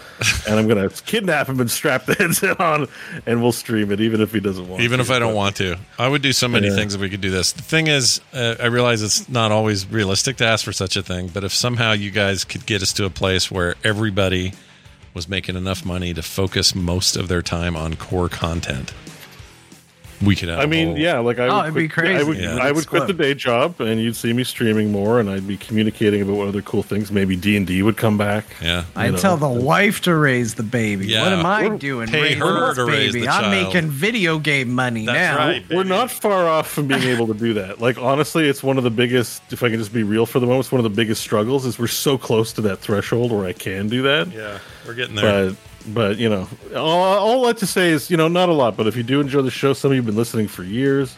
A dollar an episode is all it takes. Is that the minimum? yeah, they just do the minimum. Come in, dollar. buck, ep- you know, in. it's uh, four bucks. I mean, I spent.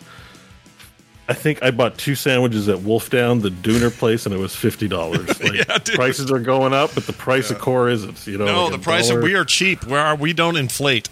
Okay. and we appreciate it immensely. I wish it- I didn't inflate. Yeah, Oh my god. we don't. We well, I inflate. I fluctuate. So is it's just I my pitch to say thank. Otherwise, thank you for those who support, and we're all. I love you anyway, even if you don't. There you Right? go. So, Exactly. Very well said, Bo. Uh, so anyway, go check it out. Patreon.com slash core show. All the details are there, and we'd love to have you.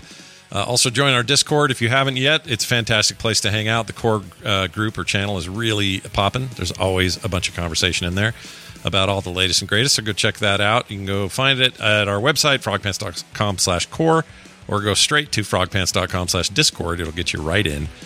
And it covers all the Frog Pants Network. But if all you want is core, it's right there. There's a little channel. Hop in, be a part of it. We'd love to have you.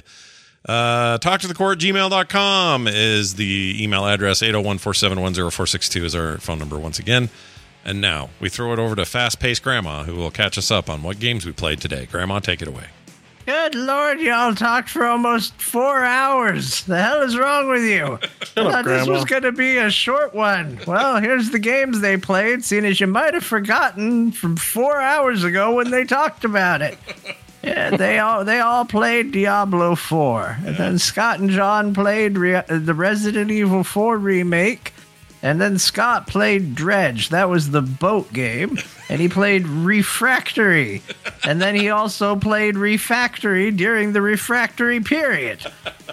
And that's the game that's filling in for Dyson's Sphere when he can't be at his computer. Yeah. Uh, Bo played Diablo 4, Diablo 2, Darktide, and Farthest Frontier.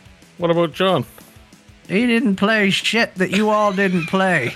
he didn't do he didn't do anything. He just played Diablo, No Life, Resident Evil. Yeah. Yeah, that's true. No, Grandma's right. It's true. I can't argue with it. The one point we need to remind people of if you want to see this live playthrough of Resident Evil 4 Remake with me and John, that is happening on Tuesdays at uh, 3 p.m. to 5 p.m. So we're doing it in two hour chunks every week until we have beaten that game. That's So- a big recommend, by the way. It Yeah. was very entertaining. Lots of fun. They're up on YouTube after, so if you miss it, definitely uh, find those there, and you'll find that link on our website as well. That's going to do it for us. Thank you all for listening. Have a fantastic week, and we'll see you next time.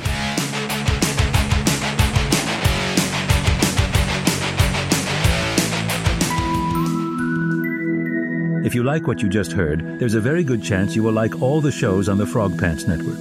Get more at frogpants.com. Thanks to the bioweapons created by Umbrella. Yep.